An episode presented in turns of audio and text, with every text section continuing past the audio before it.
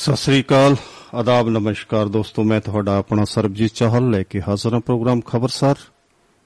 ਇਹ ਪ੍ਰੋਗਰਾਮ ਸੋਮਵਾਰ ਤੋਂ ਲੈ ਕੇ ਸ਼ੁੱਕਰਵਾਰ ਤੱਕ ਤੁਹਾਡੀ ਕਚਹਿਰੀ ਦੇ ਵਿੱਚ ਪੇਸ਼ ਕੀਤਾ ਜਾਂਦਾ ਇਹਦਾ ਸਿੱਧਾ ਪ੍ਰਸਾਰਣ ਭਾਰਤੀ ਸਮੇਂ ਮੁਤਾਬਕ 7 ਵਜੇ ਤੋਂ ਲੈ ਕੇ 8 ਵਜੇ ਤੱਕ ਸ਼ਾਮ ਨੂੰ ਇਹ ਕੀਤਾ ਜਾਂਦਾ ਤੇ ਇਹਦੇ ਵਿੱਚ ਪ੍ਰੋਗਰਾਮ ਦੇ ਵਿੱਚ ਤੁਸੀਂ ਸ਼ਾਮਲ ਹੋ ਸਕਦੇ ਹੋ ਜੀ ਇਹ ਨੰਬਰ ਮਿਲਾ ਕੇ 9914032855 ਤੁਸੀਂ ਮੈਸੇਜ ਵੀ ਕਰ ਸਕਦੇ ਹੋ, ਤੁਸੀਂ ਆਪਣਾ ਸੰਦੇਸ਼ਾ ਵੀ ਭੇਜ ਸਕਦੇ ਹੋ। 9914032855 ਤੇ ਤੁਸੀਂ ਆਪਣਾ ਜਿਹੜਾ ਉਹ ਸੁਨੇਹਾ ਵੀ ਦੇ ਸਕਦੇ ਹੋ, ਸਾਡੇ ਨਾਲ ਸ਼ਾਮਲ ਵੀ ਹੋ ਸਕਦੇ ਹੋ ਦੋਸਤੋ। ਸੋ ਅੱਜ ਦਾ ਪ੍ਰੋਗਰਾਮ ਸ਼ੁਰੂ ਕਰ ਰਹੇ ਹਾਂ ਜੀ। 1-2 ਮਿੰਟ ਲੇਟ ਹੈ। ਸੋ ਮਾਫੀ ਚਾਹਾਂਗੇ ਕਿ 1-2 ਮਿੰਟ ਅਸੀਂ ਲੇਟ ਆ ਸੋ ਅੱਗੇ ਅਸੀਂ ਮੈਂ ਪ੍ਰੋਗਰਾਮ ਨੂੰ ਤੋਰਦੇ ਹਾਂ ਜੀ। ਸਿੱਧਾ ਹੀ ਆਪਾਂ ਜਾਣਦੇ ਹਾਂ ਜੀ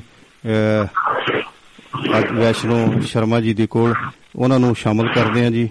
ਆਪਣੀ ਹਾਜ਼ਰੀ ਲਵਾਉਣ ਵੈਸ਼ਨੋ ਸ਼ਰਮਾ ਜੀ। ਵੈਸ਼ਨੋ ਜੀ। ਜਨਤਾ ਆਪ ਜੀ ਨੂੰ ਸਾਰੇ ਸਰੋਤਿਆਂ ਨੂੰ ਜਿਹੜੇ ਆ ਖਬਰਸਾਰਦਿਆਂ ਨੂੰ ਤੇ ਬਾਬਾ ਰੇਡੀਓ ਦੀ ਸਾਰੀ ਟੀਮ ਨੂੰ ਸਤਿ ਸ੍ਰੀ ਅਕਾਲ ਰਾਮ ਨਮਸਕਾਰ। ਜੀ। ਬਿਲਕੁਲ ਜੀ ਭਾਜੀ। ਤੁਸੀਂ ਹਾਜ਼ਰ ਹੋ ਵੈਸ਼ਨੂ ਸ਼ਰਮਾ ਜੀ। ਸਰੋਤਿਆਂ ਦੇ ਤੁਸੀਂ ਸਨਮੁਖ ਹੋ, ਤੁਸੀਂ ਆਪਣੀ ਹਾਜ਼ਰੀ ਜਿਹੜੀ ਯਕੀਨੀ ਕਰ ਦਿੱਤੀ ਹੈ। ਸੋ ਅਸੀਂ ਦਸਤਕ ਵੀ ਦੇ ਚੁੱਕੇ ਹਾਂ ਇਹ ਪ੍ਰੋਗਰਾਮ ਖਬਰਸਾਰ ਦੀ ਤੁਹਾਡੇ ਕਚਹਿਰੀ ਦੇ ਵਿੱਚ, ਤੁਹਾਡੇ ਬਰੂਹਾਂ ਦੇ ਉੱਤੇ ਅਸੀਂ ਹਾਜ਼ਰ ਹਾਂ ਜੀ। ਸੋ ਤੁਸੀਂ ਵੀ ਆਪਣੇ ਰੇਡੀਓ ਆਪਣੇ ਮੋਬਾਈਲਾਂ ਦੇ ਉੱਪਰ ਦੁਆਬਾ ਰੇਡੀਓ ਦੀ ਐਪ, ਜੇ ਕਿਸੇ ਨੇ ਨਹੀਂ ਡਾਊਨਲੋਡ ਕੀਤੀ, ਉਹ ਡਾਊਨਲੋਡ ਕਰ ਲਵੋ।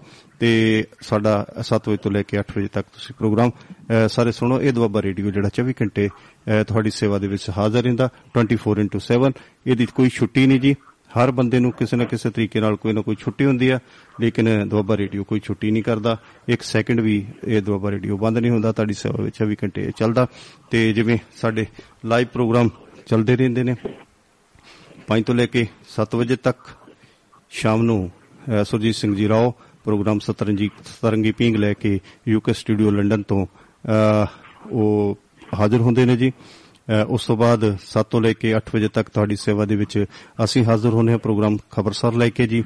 ਤੇ 8 ਤੋਂ ਲੈ ਕੇ 10 ਵਜੇ ਤੱਕ ਜਿਹੜਾ ਸਾਡਾ ਪ੍ਰੋਗਰਾਮ ਦਿਲ ਦੀਆਂ ਗੱਲਾਂ ਪ੍ਰੋਗਰਾਮ ਹੁੰਦਾ ਹੈ ਉਹ ਡਾਕਟਰ ਸੀਮਾ ਗਰੇਵਾਲ ਹਾਜ਼ਰ ਹੁੰਦੇ ਨੇ। ਕੋਈ ਦਿਨ ਤੋਂ ਥੋੜਾ ਜਿਹਾ ਤਬੀਅਤ ਨਾਸਾਜ਼ ਹੋਣ ਕਰਕੇ ਸ਼ਾਇਦ ਉਹ ਛੁੱਟੀ ਤੇ ਨੇ। ਉਸ ਤੋਂ ਬਾਅਦ 10:30 ਵਜੇ ਜ਼ਿੰਦਗੀ ਨਾ ਮਹਾਲੇ ਦੁਨੀਆ ਸਾਡੇ ਫਿਨਲੈਂਡ ਸਟੂਡੀਓ ਤੋਂ ਭੁਪਿੰਦਰ ਪਾਰਜ ਜੀ ਪ੍ਰੋਗਰਾਮ ਨੂੰ ਪੇਸ਼ ਕਰਦੇ ਨੇ। ਸੋ ਇਹ ਸਾਡੇ ਲਾਈਵ ਪ੍ਰੋਗਰਾਮ, ਇਹਨਾਂ ਸਾਰਿਆਂ ਦਾ ਰਿਪੀਟ ਜਿਹੜਾ ਹੈਗਾ ਤੁਸੀਂ ਅਗਲੇ ਦਿਨ ਜਿਵੇਂ ਸਾਡੇ ਇਸ ਪ੍ਰੋਗਰਾਮ ਖਬਰਸਾਰ ਤੋਂ ਸ਼ੁਰੂ ਹੁੰਦਾ ਤੇ ਉਹ ਸਵੇਰੇ 8 ਵਜੇ ਤੋਂ ਲੈ ਕੇ 9 ਵਜੇ ਤੱਕ ਪਰ ਸਾਰ ਪ੍ਰੋਗਰਾਮ ਸ਼ੁਰੂ ਹੋ ਜਾਂਦਾ। ਇਸ ਤੋਂ ਬਾਅਦ ਨਿਰੰਤਰ ਸਾਰੇ ਪ੍ਰੋਗਰਾਮ ਜਿਹੜੇ ਹੈ, ਜਿਹੜੇ ਅੱਜ ਅਸੀਂ ਸਿੱਧੇ ਪ੍ਰਸਾਰਣ ਕੀਤੇ, ਉਹ ਕੱਲ ਸਿਰਫ ਤੁਹਾਡੇ ਹਾਜ਼ਰੀ ਦੇ ਵਿੱਚ ਉਹ ਹੋ ਜਾਂਦੇ ਨੇ। ਸੋ ਇਹ ਥੋੜੀ ਜੀ ਜਾਣਕਾਰੀ ਸੀ ਜਿਹੜੀ ਦੇਣੀ ਜ਼ਰੂਰੀ ਸੀ। ਸੋ ਸਿੱਧਾ ਰੁਕ ਕਰਦਾ ਮੈਂ ਜੀ। ਵੈਸ਼ਨੂ ਸ਼ਰਮਾ ਜੀ ਦਾ ਨਵਾਂ ਸ਼ਹਿਰ ਤੋਂ, ਸ਼ਹੀਦ ਭਗਤ ਸਿੰਘ ਨਗਰ ਤੋਂ। ਉਹ ਬਿਲਕੁਲ ਤਿਆਰ ਬਰ ਤਿਆਰ ਬੈਠੇ ਨੇ ਜੀ। ਆਪਣੀ ਸੋਚ ਦੇ ਜਿਹੜੇ ਘੋੜੇ ਉਹਨਾਂ ਨੇ ਬਿਲਕੁਲ ਤਿੱਖੇ ਕੀਤੇ ਹੋਏ ਨੇ ਜੀ। ਉਹਨਾਂ ਨੇ ਆਪਣੇ ਗਿਆਨ ਦੇ ਜਿਹੜੇ ਭੰਡਾਰ ਆ, ਉਹਨਾਂ ਦੇ ਜਿੰਦਰੇ ਖੋਲ ਦਿੱਤੇ ਨੇ ਜੀ।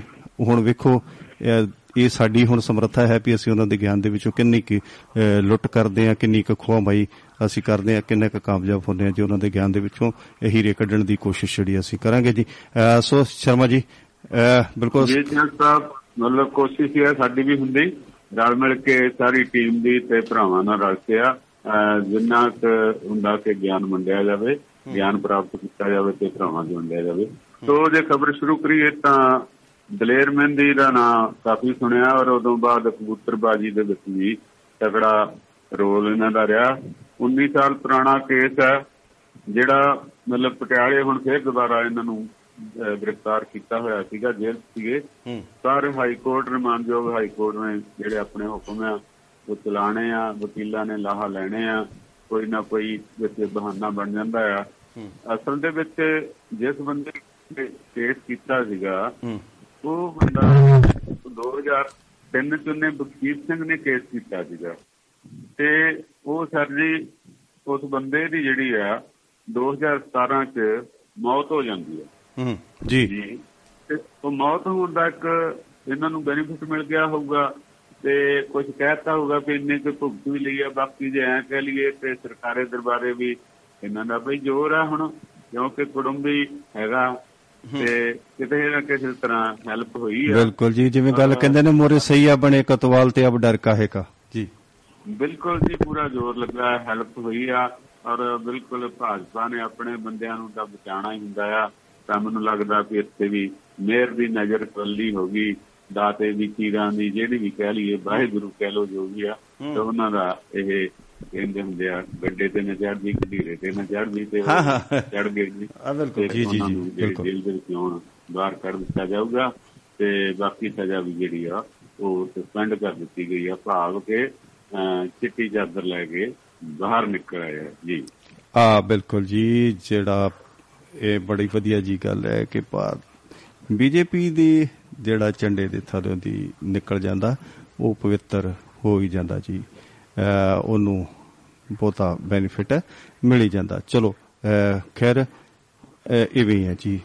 ਇਸੇ ਕਰਕੇ ਉਹਨਾਂ ਨੂੰ, ਅਹ ਆਪਣੇ ਰਾਜ ਦੇ ਵਿੱਚ ਵਿੱਚ ਹੀ ਉਹਨਾਂ ਨੇ 2 ਸਾਲ ਦੀ ਉਹਨੂੰ ਸਜ਼ਾ ਦਵਾ ਦਿੱਤੀ ਸੀਗੀ ਤਾਂ ਕਿ, ਅਹ ਛੇਤੀ ਖਤਮ ਹੋ ਜੇ। ਅਹ ਇਵੇਂ ਹੀ ਸਿੱਧੂ, ਅਹ ਜਿਹੜੇ ਸੀ ਨਵਜੋਤ ਸਿੰਘ ਸਿੱਧੂ, ਉਹਨਾਂ ਨੂੰ ਵੀ ਇਸੇ ਤਰੀਕੇ ਨਾਲ, ਅਹ ਸਜ਼ਾ ਜਿਹੜੀ 1 ਸਾਲ ਦੀ, ਅਹ ਸਜ਼ਾ ਸੁਣਾ ਦਿੱਤੀ ਗਈ ਸੀ ਤਾਂ ਕਿ ਇਹਨਾਂ ਦੇ ਭਾਰਤੀ ਜਨਤਾ ਪਾਰਟੀ ਦੇ ਰਾਜ ਦੇ ਵਿੱਚ ਵਿੱਚ ਹੀ ਇਹਨਾਂ ਦੇ ਜਿਹੜੇ ਉਹ ਸੀਗੇ ਬੰਦੇ ਅਹ ਇਹ ਤਾਂ ਹੀ ਸਜ਼ਾਵਾਂ ਇਹਨਾਂ ਨੂੰ ਫਟਾਫਟ ਕੀਤੀਆਂ ਨੇ ਕਿ ਇਹਨਾਂ ਨੂੰ ਬਚਾਇਆ ਜਾ ਸਕੇ ਜਾਂ ਇਹਨਾਂ ਦੇ ਰਾਜ ਦੇ ਵਿੱਚ ਵਿੱਚ ਹੀ ਜਿਹੜੀਆਂ ਸਜ਼ਾਵਾਂ ਇਹ ਆਪਣੀਆਂ ਭੁਗਤ ਕੇ ਬਾਹਰ ਆ ਜਾਣ।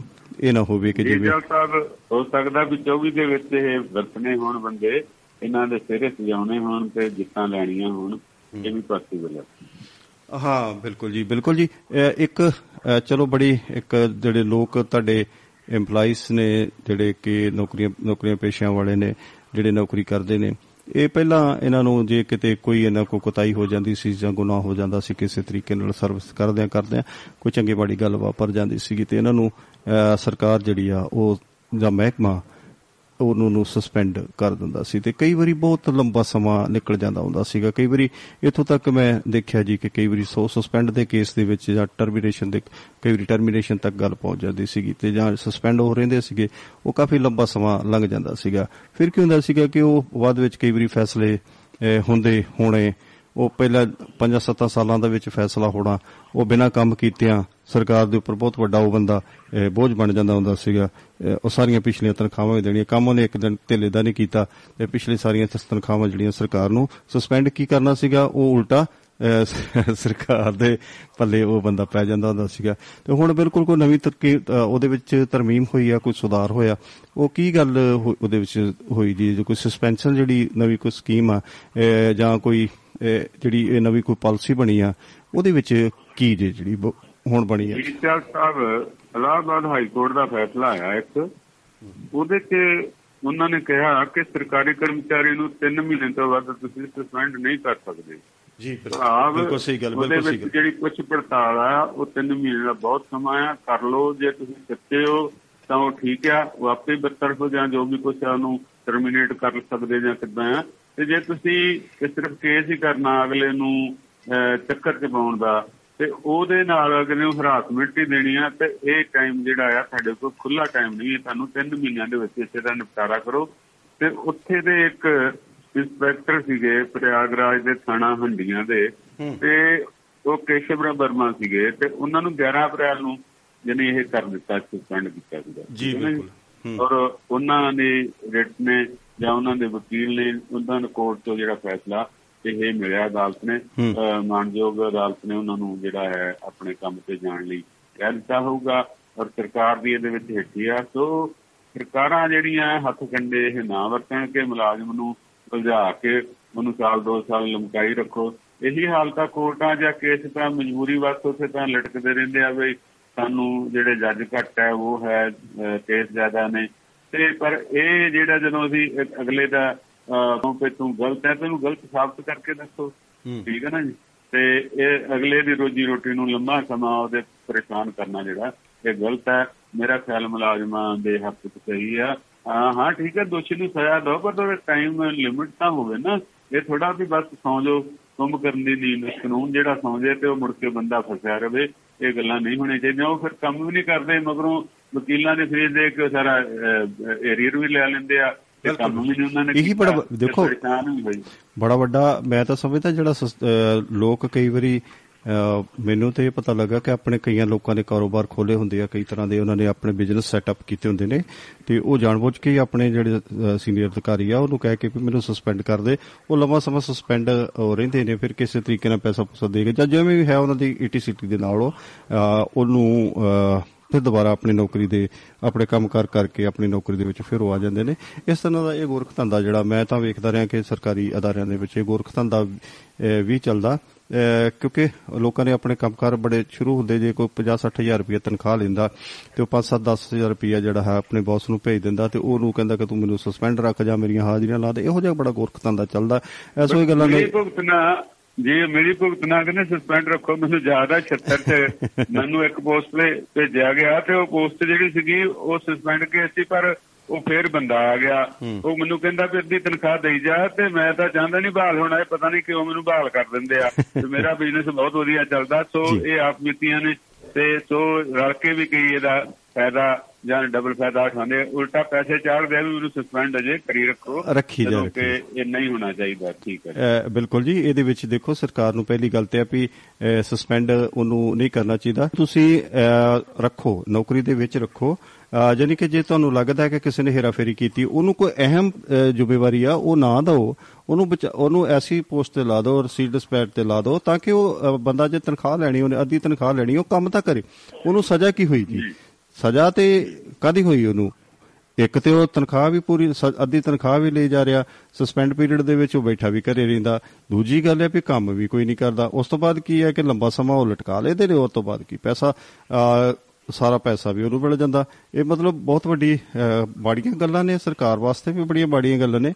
ਜੇ ਤੁਸੀਂ ਕਿਸੇ ਦੇ ਕੋਈ ਉਹਦੇ ਤੇ ਇਲਜ਼ਾਮ ਲੱਗਾ ਹੈ ਉਹਨੂੰ ਅਹ, ਜੇ ਕੋਈ ਜ਼ਿੰਮੇਵਾਰੀ ਪੋਸਟ ਦੇ ਉੱਪਰ ਉਹਦੇ ਤੇ ਇਲਜ਼ਾਮ ਲੱਗਾ ਉਹਨੂੰ ਜ਼ਿੰਮੇਵਾਰੀ ਦੀ ਪੋਸਟ ਨਾ ਦਿਓ। ਉਹ ਐਸਾ ਜਿਹੜਾ ਹੈਗਾ ਜਿਹਦੇ ਵਿੱਚ ਕਿ ਕੋਈ ਫਾਇਦਾ ਨਾ ਹੋ ਸਕੇ ਅਹ ਜਿਹਦੇ ਵਿੱਚ ਕੀ ਕੋਈ ਪ੍ਰੋਫਿਟ ਵਾਲਾ ਜਿਹੜਾ ਕੋਈ ਸੀਟ ਨਾ ਹੋਵੇ ਜਿਹੜੇ ਕੋਈ ਗੋਰਖ ਧੰਦੇ ਵਾਲੀ ਜਾਂ ਕੋਈ ਬੇਈਮਾਨੀ ਵਾਲੀ ਸੀਟ ਨਾ ਹੋਵੇ ਉਹਦੇ ਤੋਂ ਤਾਂ ਕੋਈ ਕੰਮ ਲਓ।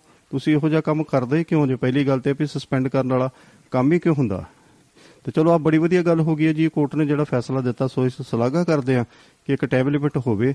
ਬੰਦੇ ਦੇ ਦੋ ਤਿੰਨ ਮਹੀਨੇ ਦੀ ਕੋਈ ਗੱਲ ਨਹੀਂ ਬਰਦਾਸ਼ਤ ਬੰਦਾ ਕਰ ਸਕਦਾ ਜਾਂ ਤੇ ਉਹਦੇ ਅੱਗੇ ਕੇਸ ਕਰਨਾ ਜਾਂ ਉਹਨੂੰ ਟਰਮੀਨੇਟ ਕਰਨਾ ਜੋ ਕਰਨਾ ਉਹਨੂੰ ਕਰਕੇ ਤੇ ਅਹ, ਅਗਲੀ ਕਾਰਵਾਈ ਜਿਹੜੀ ਉਹ ਪਾਓ। ਕਿਉਂ ਸਰਕਾਰ ਦੇ ਉੱਪਰ ਅਸੀਂ ਬੋਝ ਪਾਉਨੇ ਆ ਬੰਦੇ ਦੇ ਤੇ ਬੋਝ ਕੋਈ ਹੈ ਹੀ ਨਹੀਂ ਉਹਨੂੰ ਪਤਾ ਹੈਗਾ ਉਹਨੇ ਕ- ਅਹ, ਕਿਸੇ ਨਾ ਕਿਸੇ ਤਰੀਕੇ ਨਾਲ ਕੋਰਟਾਂ ਕਚਹਿਰੀਆਂ ਵੀ ਜਿਹੜੀਆਂ ਹੈਗੀਆਂ ਨੇ ਉਹ ਭਲਾਈ ਦੇ ਹੱਕ ਵਿੱਚ ਭੁਗਤ ਜਾਂਦੀਆਂ ਨੇ ਤੇ ਵਿਕ ਵੀ ਜਾਂਦੀਆਂ ਨੇ।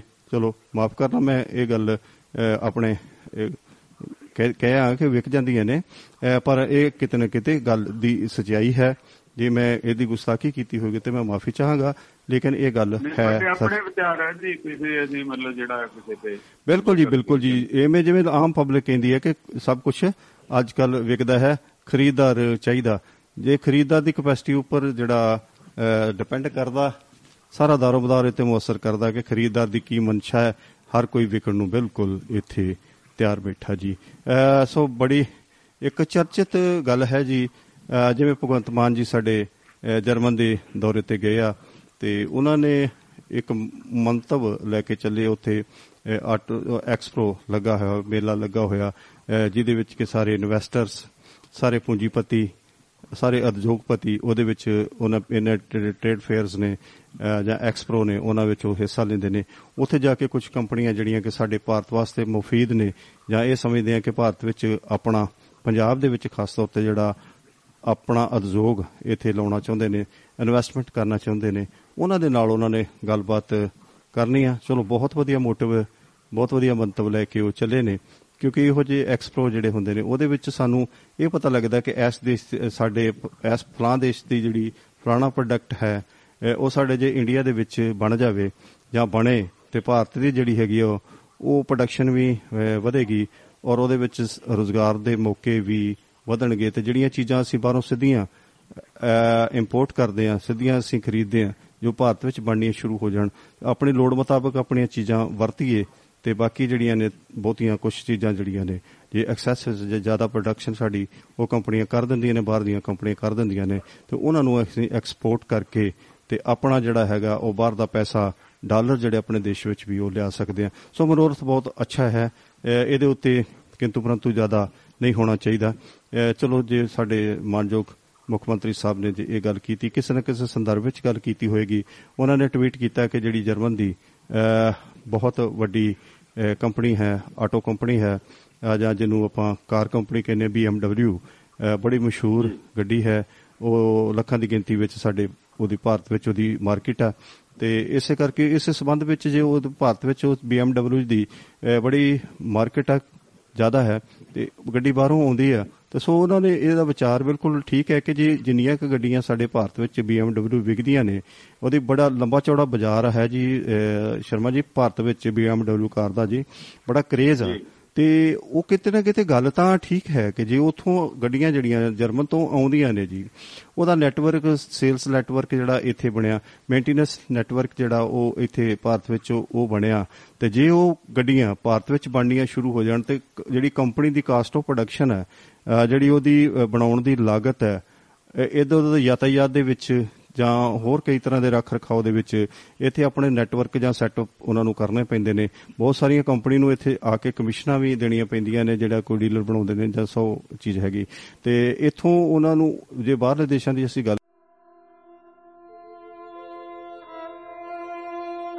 ਹਰ ਚੀਜ਼ ਟੈਕਨੀਕਲ ਨੋਹੂ ਬਾਕੀ ਲੇਬਰ ਹਰ ਚੀਜ਼ ਜਿਹੜੀ ਆ, ਉਹ ਮਹਿੰਗੀ ਪੈਂਦੀ ਆ ਤੇ ਜਿਹੜੀਆਂ ਕੋਈ ਵੀ ਪ੍ਰੋਡਕਸ਼ਨ ਹੈ ਕੋਈ ਵੀ ਪ੍ਰੋਡਕਟ ਹੈ, ਉਹ ਉਹਦੀ ਕਾਸਟ ਜਿਹੜੀ ਹੈ, ਉਹਦੀ ਲਾਗਤ ਜਿਹੜੀ ਹੈ ਉਹ ਸਾਡੇ ਕਈ ਵਾਰੀ ਆਮ ਦੇਸ਼ਾਂ ਦੀ ਪਹੁੰਚ ਤੋਂ ਬਾਅਦ ਚਲੇ ਜਾਂਦੀਆਂ ਨੇ। ਤੇ ਜੇ ਉਹ ਕਿਸੇ ਉਸੇ ਦੇਸ਼ ਦੇ ਵਿੱਚ, ਜਿਸ ਦੇਸ਼ ਦੇ ਵਿੱਚ ਉਹਦੀ ਵੱਡੀ ਮਾਰਕੀਟ ਆ, ਜੇ ਉਸੇ ਦੇਸ਼ ਵਿੱਚ ਉਹ ਪੈਦਾ ਕੀਤੀਆਂ ਜਾਣ, ਇੱਕ ਤਾਂ ਉਹਨਾਂ ਦੀ ਜਿਹੜੀ ਲਾਗਤ ਆ, ਗੱਡੀ ਦੀ, ਜੋ ਵੀ ਚੀਜ਼ ਅਸੀਂ ਬਣਾਉਣੀ ਆ, ਉਹਦੀ ਲਾਗਤ ਘਟੇਗੀ। ਫਿਰ ਉਹਦਾ ਸਰਕੂਲੇਸ਼ਨ ਸਿਸਟਮ ਜਿਹੜਾ ਇੰਨਾ ਵਧੀਆ ਹੋ ਜਾਏਗਾ ਕਿ ਛੇਤੀ ਛੇਤੀ ਪੈਸਾ ਉਹ ਆਏਗਾ ਉਹ ਸਾਰਾ ਜਿਹੜਾ ਪ੍ਰੋਫਿਟ ਆ ਕੁਝ ਪਬਲਿਕ ਨੂੰ ਜਾਏਗਾ ਕੁਝ ਉਹਨਾਂ ਕੰਪਨੀ ਨੂੰ ਵਾਪਸ ਜਾਏਗਾ ਰਾਇਲਟੀ ਦੇ ਬੇਸ ਦੇ ਵਿੱਚ ਤੇ ਕੁਝ ਜਿਹੜਾ ਹੈਗਾ ਉਹ ਭਾਰਤੀ ਲੋਕਾਂ ਨੂੰ ਉਹਦਾ ਰੋਜ਼ਗਾਰ ਜਿਹੜਾ ਮਿਲੇਗਾ। ਤੇ ਭਗਵੰਤ ਮਾਨ ਜੀ ਨੇ ਜੇ ਟਵੀਟ ਕੀਤਾ ਹੈ ਕਿ BMW ਅਹ, ਜਿਹੜੀ ਕੰਮ ਪੰਜਾਬ ਵਿੱਚ ਸਾਡੇ ਪੰਜਾਬ ਦੇ ਵਿੱਚ ਇਨਵੈਸਟ ਕਰਨੀ ਚਾਹੁੰਦੀ ਆ। ਅਗਲੇ ਦਿਨ ਇਸ ਚੀਜ਼ ਦਾ ਇਹ ਗੱਲ ਆ ਜਾਣਾ ਪ੍ਰਤੀ ਰੋਧ ਆ ਜਾਣਾ ਕਿ BMW ਦੇ ਕਹਿੰਦੇ ਨੇ ਆਫੀਸ਼ੀਅਲੀ ਉਹਨਾਂ ਨੇ ਇਹ ਗੱਲ ਕਹਿ ਦਿੱਤੀ ਆ ਕਿ ਅਸੀਂ ਅਜੇ ਫਿਲਹਾਲ ਕੋਈ ਇਹ ਵਾਅਦਾ ਨਹੀਂ ਕੀਤਾ ਪੰਜਾਬ ਸਰਕਾਰ ਦੇ ਨਾਲ ਜਾਂ ਕਿਸੇ ਵੀ ਸਰਕਾਰ ਦੇ ਨਾਲ ਕਿ ਅਸੀਂ ਆਪਣਾ ਉਦਯੋਗ ਜਿਹੜਾ ਉਹ ਅਸੀਂ ਸਥਾਪਿਤ ਕਰਾਂਗੇ। ਤੇ ਇਹਦੇ ਉੱਤੇ ਬੜੀ ਰਾਜਨੀਤੀ ਹੋ ਰਹੀ ਆ। ਤੇ ਸੋ ਤੁਸੀਂ ਕੀ ਗੱਲ ਕਹਿਣੀ ਚਾਹੋਗੇ? ਦੋ ਤਿੰਨ ਦੋ ਦਿਨਾਂ ਤੋਂ ਬੜਾ ਸਰਗਰਮਾ ਮਸਲਾ ਜੀ। ਹਾਂ ਇਹ ਮਸਲੇ ਤੋਂ ਪਹਿਲਾਂ ਮੈਂ ਅਨਲ ਅਗਰਵਾਲ ਨੇ ਮਤਲਬ ਲੈਪਟਾਪਾਂ ਬਾਰੇ ਦੱਸਿਆ ਕਿ ਜੇ ਭਾਰਤ ਦੇ ਵਿੱਚ ਤੇ ਸਾਡੇ ਕੋਲ ਇਹ ਅਸੀਂ ਸਪੇਅਰ ਪਾਰਟ ਨਾ ਬਣਾਉਂਦੇ ਦਾ ਤੇ ਜਿਹੜਾ 40000 ਦਾ ਲੈਪਟਾਪ ਆ, ਇਹ 1 ਲੱਖ ਨੂੰ ਸਾਡੇ ਮਿਲਣਾ ਸੀਗਾ। ਤੇ ਇਹ ਚੀਜ਼ਾਂ ਜਿਹੜੇ ਚਿੱਪਾਂ ਤੇ ਹੋਰ ਕੁਝ ਤਿਆਰ ਇੱਥੇ ਕਰਨ ਨਾਲ ਗੁਜਰਾਤ ਦੇ ਵਿੱਚ ਪਲਾਂਟ ਆ, ਤਾਂ ਤਾਂ ਹੀ ਇਹ ਸਸਤੇ ਹੋਏ ਆ। ਇਦਾਂ ਹੀ ਜੇ BMW ਦੇ ਪੁਰਜੇ ਸਪੇਅਰ ਪਾਰਟ ਇੱਥੇ ਬਣ ਲੱਗਦੇ ਤਾਂ ਬਹੁਤ ਚੰਗੀ ਗੱਲ ਸੀਗਾ ਕਿਉਂਕਿ ਜਿਹੜੀ ਚੀਜ਼ ਅਸੀਂ ਵਰਤ ਰਹੇ ਆ ਟਰੈਕਟਰ ਕੋਈ ਵਰਤਦੇ ਆ ਕੁਝ ਵਰਤਦੇ ਆ ਤਾਂ ਉਹਦੇ ਨਾਲ ਪੁਰਜਿਆਂ ਦਾ ਲੋੜ ਹੈ ਸਪੇਅਰ ਪਾਰਟ ਜੇ ਵਧੀਆ ਹੋਊ ਤਾਂ ਸਾਡੀਆਂ ਚੀਜ਼ਾਂ ਚੰਗੀਆਂ ਚੱਲਦੀਆਂ ਨੇ ਸਾਨੂੰ ਪਰੇਸ਼ਾਨੀ ਨਹੀਂ ਹੋਊਗੀ। ਤੇ ਬਾਹਰੋਂ ਜਿਹੜੀ ਆਣੀ ਚੀਜ਼ ਉਹ ਮਹਿੰਗੀ ਆਣੀ ਹੈ। ਤੇ ਵਧੀਆ ਗੱਲ ਸੀਗੀ ਪਰ ਉਹ ਜਿੱਦਾਂ ਤਕਵੀਰ ਬਾਦਲ ਜੀ ਨੇ ਸੜਕਾਂ ਬੰਬਾਂ ਨੇ ਤੋੜਨ ਵਾਲੀਆਂ ਬਣਾਤੀਆਂ ਤੇ ਪਾਣੀ 'ਚ ਜਹਾਜ਼ ਚਲਾਤੇ ਤਾਂ ਉਦਾਂ ਮੈਨੂੰ ਲੱਗਦਾ ਭਗਵੰਤ ਮਾਨ ਨੇ ਵੀ ਚੁਰਲੀ ਛੱਡ ਦਿੱਤੀ। ਉਹ ਉਹ ਕੀ ਕਹਿੰਦੇ ਆ ਅਹ, ਕੁੜੀ ਅਹ, ਕਣਕ ਖੇਤ ਕੁੜੀ ਪੇਟ ਆ ਜਵਾਈ ਆ ਮੁੰਡੇ ਦਾ। ਤੇ ਉਹ ਕੰਪਨੀ ਨੇ ਦਾ ਅਜੇ ਹਾਂ ਹੀ ਨਹੀਂ ਕੀਤੀ ਤੇ ਉਹਨੇ ਵਸ਼ੀਕਰਨ ਕੱਲ ਦੇਤਾ ਵੀ ਅਸੀਂ ਤਾਂ ਕੁਝ ਕਿਹਾ ਹੀ ਨਹੀਂ ਇਹਨਾਂ ਨੂੰ। ਇਹਨਾਂ ਅੱਗੋਂ ਹੀ ਜਿਹੜੇ ਝੰਡੇ ਕੱਢ ਕੇ ਆਪਣੀ ਬਾਬਾ ਖੱਟ ਲਿਆ ਤਾਂ ਇਹ ਗੱਲਾਂ ਤੋਂ ਥੋੜਾ ਗਰੇਜ ਕਰਨਾ ਚਾਹੀਦਾ। ਔਰ ਇਹਦੇ ਚ ਅਹ, ਮਜੀਠੀਆ ਸਾਹਿਬ ਨੇ ਚੁਸਕੀਆਂ ਲਈਆਂ ਕਿ ਕਹਿੰਦਾ ਵੀ ਜੇ ਵੀ ਐਮਡਬਲਯੂ ਤੇ ਅਗਨੀਵੀਰਾਂ ਵਾਲੀ ਗੱਲ ਜਿਹੜੀ ਆ, ਉਹ ਝੂਠੀ ਆ, ਤੇ ਫਿਰ ਅਤਬਾਰ ਕਿਹੜੀ ਗੱਲ ਤੇ ਕਰੀਏ? ਇਹ ਕਹੀ ਜਾਂਦੇ ਆ, ਸਾਨੂੰ 25 25 ਕਰੋੜ ਮਿਲ ਕੇ ਖਰੀਦੋ, ਫਰੋਖਤ ਹੋ ਰਹੀ ਆ। ਤੇ ਫਿਰ ਅਸੀਂ ਯਕੀਨ ਇਹਨਾਂ ਤੇ ਕਿੰਨਾ ਕਰੀਏ? ਅੱਧੀਆਂ ਤੇ ਝੂਠੀਆਂ ਗੱਲਾਂ ਇਹ ਕਰਦੇ ਆ ਕਿ ਸਾਡਾ ਯਕੀਨ ਹੈ ਨਹੀਂ ਇਹਨਾਂ ਦੇ ਉੱਤੇ। ਅਹ ਜਿਹੜੇ ਹੈਗੇ ਆ, ਅਹ ਮਾਨ ਸਾਹਿਬ ਕਹਿੰਦੇ, ਪੰਜ ਸੱਤ ਐਮਐਲਏ ਨੂੰ ਕਿਹਾ ਚੀਮਾ ਸਾਹਿਬ ਕਹਿੰਦੇ ਦਸਾਂ ਨੂੰ ਕਿਹਾ 35 ਆਂ ਦੀ ਖਰੀਦੋ, ਫਰੋਖਤ ਦੀ ਗੱਲ ਹੋਈ ਆ। ਇਹ ਅਸੀਂ ਕਿਹਨੂੰ ਸੱਚ ਮੰਨੀਏ ਜਾਂ ਕਿੰਨਾ ਆ ਉਹ ਇਸ ਕਰਕੇ ਇਹਨਾਂ ਗੱਲਾਂ ਤੋਂ ਥੋੜਾ ਬਚਣਾ ਚਾਹੀਦਾ ਗਰੇਜ ਕਰਨਾ ਚਾਹੀਦਾ। ਅਹ ਐਵੇਂ ਹੀ ਉਹ ਕੀ ਕਹਿੰਦੇ ਕੋਈ ਚੀਜ਼ ਆਵੇ ਵੀ ਨਾ ਪਹਿਲਾਂ ਹੀ ਆਖਦੇ ਕਿ ਆ ਗਈ ਮੂੰਹ 'ਚ ਵੀ ਪੈ ਗਈ ਸਵਾਦ ਬੜੀ ਆ ਤੇ ਇਹ ਗੱਲ ਨਹੀਂ ਕਰਨੀ ਚਾਹੀਦੀ। ਅਹ ਜੀ ਬਿਲਕੁਲ ਜੀ ਤੁਸੀਂ ਗੱਲ ਠੀਕ ਕਹੀ ਹੈ ਜੀ। ਅਹ ਪਰ ਅਹ ਇਹ ਹੁੰਦਾ ਕਿ ਤੂੰ ਨਿਕਲੇ ਤੇ ਤਾਂ ਹੀ ਅੱਗ ਬਲਦੀ ਹੈ ਜੇ ਕੋਈ ਥੋੜੀ ਬਹੁਤੀ ਕੋਈ ਗੱਲਬਾਤ। ਬਾਕੀ ਇਹਦੇ ਵਿੱਚ ਅ, ਜੇ ਗੱਲ ਨਹੀਂ ਵੀ ਹੋਈ ਹੋਏਗੀ ਤੇ ਇਹਦੇ ਵਿੱਚ ਕਿਹੜਾ ਕਿ ਪ੍ਰੋ- ਮਤਲਬ ਕੋਈ ਪ੍ਰੋਜੈਕਟ ਸਾਈਨ ਹੋ ਗਿਆ ਜਾਂ ਕੋਈ ਗੱਲਬਾਤ ਹੋ ਗਈ? ਚਲੋ ਕੰਪਨੀ ਨੇ ਜੇ ਕੋਈ ਕਹਿ ਦਿੱਤਾ ਤੇ ਨਹੀਂ ਵੀ ਹੁਣ ਬਾਕੀ ਜਿਹੜੀ ਜਿਹੜੇ ਗੱਲਾਂ ਕਰ ਰਹੇ ਨੇ ਮਤਲਬ ਦੂਸਰੀਆਂ ਪਾਰਟੀਆਂ ਵਾਲੇ ਗੱਲਾਂ ਕਰ ਰਹੇ ਨੇ ਅਹ ਪਹਿਲਾਂ ਆਪਣੀ ਇਹ ਪ੍ਰਾਪਤੀ ਵੀ ਤਾਂ ਦੱਸ ਦੇਣ ਜੇ ਭਾਰਤੀ ਜਨਤਾ ਪਾਰਟੀ ਆ ਉਹ ਵੀ ਆਪਣੀ ਪ੍ਰਾਪਤੀ ਦੱਸ ਦਵੇ। ਜੇ ਮਜੀਠੀਆ ਸਾਹਿਬ ਇਹਨਾਂ ਚ ਸ਼੍ਰੋਮਣੀ ਅਕਾਲੀ ਦਲ ਦੀ ਸਰਕਾਰ ਰਹੀ ਆ 10 ਸਾਲ ਭਾਰਤੀ ਜਨਤਾ ਪਾਰਟੀ ਦੇ ਨਾਲ ਉਹ ਵੀ ਆਪਣੀ ਉਪਲਬਧੀ ਦੱਸ ਦਵੇ ਕਿ ਬਾਹਰਲੇ ਵਿਦੇਸ਼ਾਂ ਵਿੱਚੋਂ ਕਿੰਨੀ ਕੁ ਅਸੀਂ ਇਨਵੈਸਟਮੈਂਟ ਲੈ ਕੇ ਆਈਆਂ ਆਏ ਆ ਐਵੇਂ ਕੈਪਟਨ ਅਮਰਿੰਦਰ ਸਿੰਘ ਜੀ ਨੇ ਵੀ ਬਹੁਤ ਕੁਝ ਕੋਸ਼ਿਸ਼ਾਂ ਕੀਤੀਆਂ ਨੇ ਤੇ ਉਹਨਾਂ ਦਾ ਆਪਦਾ ਔਰ ਪੰਜਾਬ ਦੇ ਖਜ਼ਾਨੇ ਨੂੰ ਬਹੁਤ ਸਾਰੀਆਂ ਇਹਨਾਂ ਨੇ ਅਹ, ਤਾਹਾ ਟਾਹਾਂ ਵੀ ਲਾਈਆਂ ਨੇ ਤੇ ਇਹ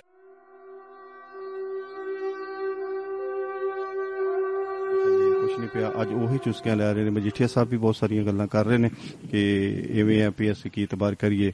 ਐਵੇਂ ਅਸ਼ਵਨੀ ਅਹ, ਸ਼ਰਮਾ ਜੀ ਅਹ, ਜਿਹੜੇ ਕਿ ਭਾਰਤੀ ਜਨਤਾ ਪਾਰਟੀ ਦੇ ਅਹ, ਸਾਡੇ ਪੰਜਾਬ ਦੇ ਪ੍ਰਧਾਨ ਨੇ ਉਹ ਵੀ ਇਹ ਗੱਲ ਕਹਿ ਰਹੇ ਨੇ ਕਿ ਵੀ ਇਹ ਇਹ ਐਵੇਂ ਹੀ ਗੱਲਾਂ ਕਰੀ ਜਾਂਦੇ। ਬਾਜਵਾ ਸਾਹਿਬ ਵੀ ਇਹ ਗੱਲ ਕਰਦੇ ਨੇ ਕਿ ਇਹ ਇਹਨਾਂ ਨੇ ਐਵੇਂ ਛੁਰਲੀ ਛੱਡ ਦਿੱਤੀ ਆ। ਅਹ, ਸੋ ਇਹ- ਜੇ ਅਸੀਂ ਇਹ ਗੱਲ ਕਰੀਏ ਕਿ ਜਿਵੇਂ ਤੁਸੀਂ ਅਕਸਰ ਗੱਲ ਕਰਦੇ ਹੁੰਦੇ ਕਿ ਹਮਾਮ ਦੇ ਵਿੱਚ ਸਾਰੇ ਨੰਗੇ ਨੇ ਆਪਣੀ ਪੀੜੀ ਥੱਲੇ ਕੋਈ ਨਹੀਂ ਸੋਟਾ ਮਾਰਦਾ ਕਿ ਇੰਨੇ ਸਮਾਂ ਮੈਂ ਰਾਜ ਕੀਤਾ ਜਾਂ ਮੈਂ ਇੰਨੀ ਗੱਲਬਾਤ ਕੀਤੀ ਹੈ ਮੈਂ ਕਿੰਨੀ ਕੁ ਫਨ ਇਨਵੈਸਟਮੈਂਟ ਲੈਤੀ ਆ ਲੈਂਦੀ ਆ। ਤੇ ਜੇ ਇੱਕ ਨੇ ਇੱਕ ਮੁੱਖ ਮੰਤਰੀ ਨੇ ਪੰਜਾਬ ਦੇ ਮੁੱਖ ਮੰਤਰੀ ਨੇ ਉਪਰਾਲਾ ਤਾਂ ਕੀਤਾ ਉਹ ਕਿਤੇ ਜਾ ਕੇ ਹਿੰਮਤ ਤਾਂ ਕੀਤੀ, ਕਿਤੇ ਜਾ ਕੇ ਇਨਵੈਸਟਮੈਂਟ ਦੇ ਵਾਸਤੇ, ਆਪਣੇ ਪ੍ਰੋਜੈਕਟ ਆਪਣੇ ਦੱਸਣ ਵਾਸਤੇ ਕੁਝ ਸਲਾਵਾ ਕਰਨ ਵਾਸਤੇ। ਚਲੋ ਜੇ ਉਹਨਾਂ ਨੇ ਇਹ ਗੱਲ ਕੀਤੀ ਹੈ, ਤੇ ਇਸ ਗੱਲ ਦਾ ਮੁੱਦਾ ਨਹੀਂ ਬਣਾਉਣਾ ਚਾਹੀਦਾ। ਆਪਣੇ ਪ੍ਰੋਜੈਕਟ ਦੱਸਣੇ ਚਾਹੀਦੇ ਕਿ ਦੇਖੋ ਜੀ, ਇਹ ਤਾਂ ਇੱਕ ਪ੍ਰੋਜੈਕਟ ਦੀ ਗੱਲ ਕਰ ਰਿਹਾ। ਨੂੰ, ਇਹ ਦੋਨੋਂ ਪਾਰਟੀਆਂ ਨੂੰ ਭਾਰਤੀ ਜਨਤਾ ਪਾਰਟੀ, ਅਕਾਲੀ ਦਲ, ਸ਼੍ਰੋਮਣੀ ਅਕਾਲੀ ਦਲ ਭਾਈਵਾਲ ਸਰਕਾਰ ਸੀ, ਉਹ ਵੀ ਆਪਣੀਆਂ ਪ੍ਰਾਪਤੀਆਂ ਦੱਸ ਦੇਣ ਵੀ ਉਹਨਾਂ ਨੇ ਉਦਯੋਗ ਨੂੰ ਕਿੰਨੀ ਕੁ ਬੜੋਤਰੀ ਦਿੱਤੀ, ਕਿੰਨਾ ਕੁ ਵਾਧਾ ਦਿੱਤਾ। ਇਹ ਗੱਲ ਦੱਸਣੀ ਜਾਇਜ਼ ਬਣਦੀ ਆ। ਆਲੋਚਨਾ ਕਰਨੀ ਜਿਹੜੀ ਹੈਗੇ, ਮੇਰੇ ਖਿਆਲ ਮੁਤਾਬਕ ਆਲੋਚਨਾ ਕਰਨੀ ਨਹੀਂ ਬਣਦੀ। ਇਹ ਗੱਲ ਆਲੋਚਨਾ ਇਸ ਤਰੀਕੇ ਨਾਲ ਕੀਤੀ ਜਾਵੇ ਕਿ ਅਸੀਂ ਫਾਰਨ ਇਨਵੈਸਟਮੈਂਟ ਇੰਨੀ ਲਿਆਂਦੀ ਆ ਔਰ ਇਹਨਾਂ ਨੇ ਇੱਕ ਹੀ ਗੱਲ ਕੀਤੀ ਆ ਤੇ ਉਹ ਵੀ ਝੂਠ ਕੀਤੀ ਆ। ਤੇ ਪਰ ਗੱਲ ਇਸ ਤਰ੍ਹਾਂ ਵੀ ਇਵੇਂ ਹੀ ਸਾਡੀ ਕਾਂਗਰਸ ਸਰਕਾਰ ਹੈ ਕੈਪਟਨ ਅਮਰਿੰਦਰ ਸਿੰਘ ਵੀ ਬਹੁਤ ਵਾਰੀ ਇਸ ਚੀਜ਼ ਦਾ ਦਾਵਾ ਕਰਦੇ ਸੀ ਕਿ ਬਹੁਤ ਸਾਰੀ ਫਾਰਨ ਇਨਵੈਸਟਮੈਂਟ ਆ ਜਾਣੀ ਹੈ ਬੜੇ ਉਦਯੋਗ ਲੱਗ ਜਾਣੇ ਨੇ। ਸਾਡੇ ਕੇਂਦਰ ਪ੍ਰਧਾਨ ਮੰਤਰੀ ਸਾਹਿਬ ਵੀ ਅਰਬਾਂ ਖਰਬਾਂ ਰੁਪਇਆ ਖਰਚ ਕਰਕੇ ਰੋਜ਼ ਜਹਾਜ਼ ਤੇ ਅਹ, ਚਲੇ ਜਾਂਦੇ ਸੀ ਚਾਰਟਰਡ ਜਹਾਜ਼ 3-300 ਦਾ ਮੁਨਾਫਾ ਲੈ ਕੇ ਸਾਰੇ ਦੇਸ਼ਾਂ ਵਿੱਚੋਂ ਚਲੇ ਜਾਂਦੇ ਸੀ ਇਨਵੈਸਟਮੈਂਟ ਲਿਆ ਰਹੇ ਹਾਂ ਜੀ। ਉੱਥੋਂ ਦੇ ਅਹ, ਜਿਹੜੇ ਐਗਜ਼ੀਕਿਊਟਿਵ ਬੰਦੇ ਸਨ ਜਾਂ ਉੱਥੋਂ ਦੇ ਜਿਹੜੀਆਂ ਅਹ, ਬਹੁਮੰਤਵੀ ਤੇ ਬਹੁਤ ਨੈਸ਼ਨਲ ਜਿਹੜੀਆਂ ਕੰਪਨੀਆਂ ਸੀ ਉਹਨਾਂ ਨਾਲ ਗੱਲਾਂ ਬਾਤਾਂ ਕਰਦੇ। ਰਿਜ਼ਲਟ ਇਹ ਨਿਕਲਦਾ ਵੀ 1 ਰੁਪਏ ਦੀ ਵੀ ਬਾਹਰਲੇ ਦੇਸ਼ ਵਿੱਚੋਂ ਕੋਈ ਇਨਵੈਸਟਮੈਂਟ ਸਾਡੇ ਦੇਸ਼ ਵਿੱਚ ਨਹੀਂ ਆਈ। ਉਲਟਾ ਕੀ ਹੁੰਦਾ ਪਤਾ ਨਹੀਂ ਕੀ ਗੱਲ ਹੁੰਦੀ ਰਹੀ ਕਿ ਜਦੋਂ ਹੀ ਉਹ ਵਾਪਸ ਆਉਂਦੇ ਸੀ ਚੀਜ਼ਾਂ ਦਾ ਜਿਹੜੀ ਵੀ ਕੰਪਨੀ ਨਾਲ ਗੱਲ ਕਰਕੇ ਆਉਂਦੇ ਸੀ ਉਹ ਸਮਝ ਨਹੀਂ ਸੀ ਆਉਂਦੀ ਵੀ ਅਗਲੇ ਦਿਨ ਜਦੋਂ ਆ ਜਾਂਦੇ ਸੀ ਉੱਥੋਂ ਆ ਕੇ ਇਨਵੈਸਟਮੈਂਟ ਤਾਂ ਉਹਨਾਂ ਨੇ ਕੀ ਦੇਣੀ? ਆਉਂਦਿਆਂ ਹੀ ਉਹਦਾ ਜਿਹੜੇ ਭਾਅ ਨੇ ਸਾਡੇ ਦੇਸ਼ ਦੇ ਵਿੱਚ ਉਹ ਡਬਲ ਦੇ ਅ- ਲਗਭਗ ਅਹ, ਹੋ ਜਾਂਦੇ ਰਹੇ ਨੇ।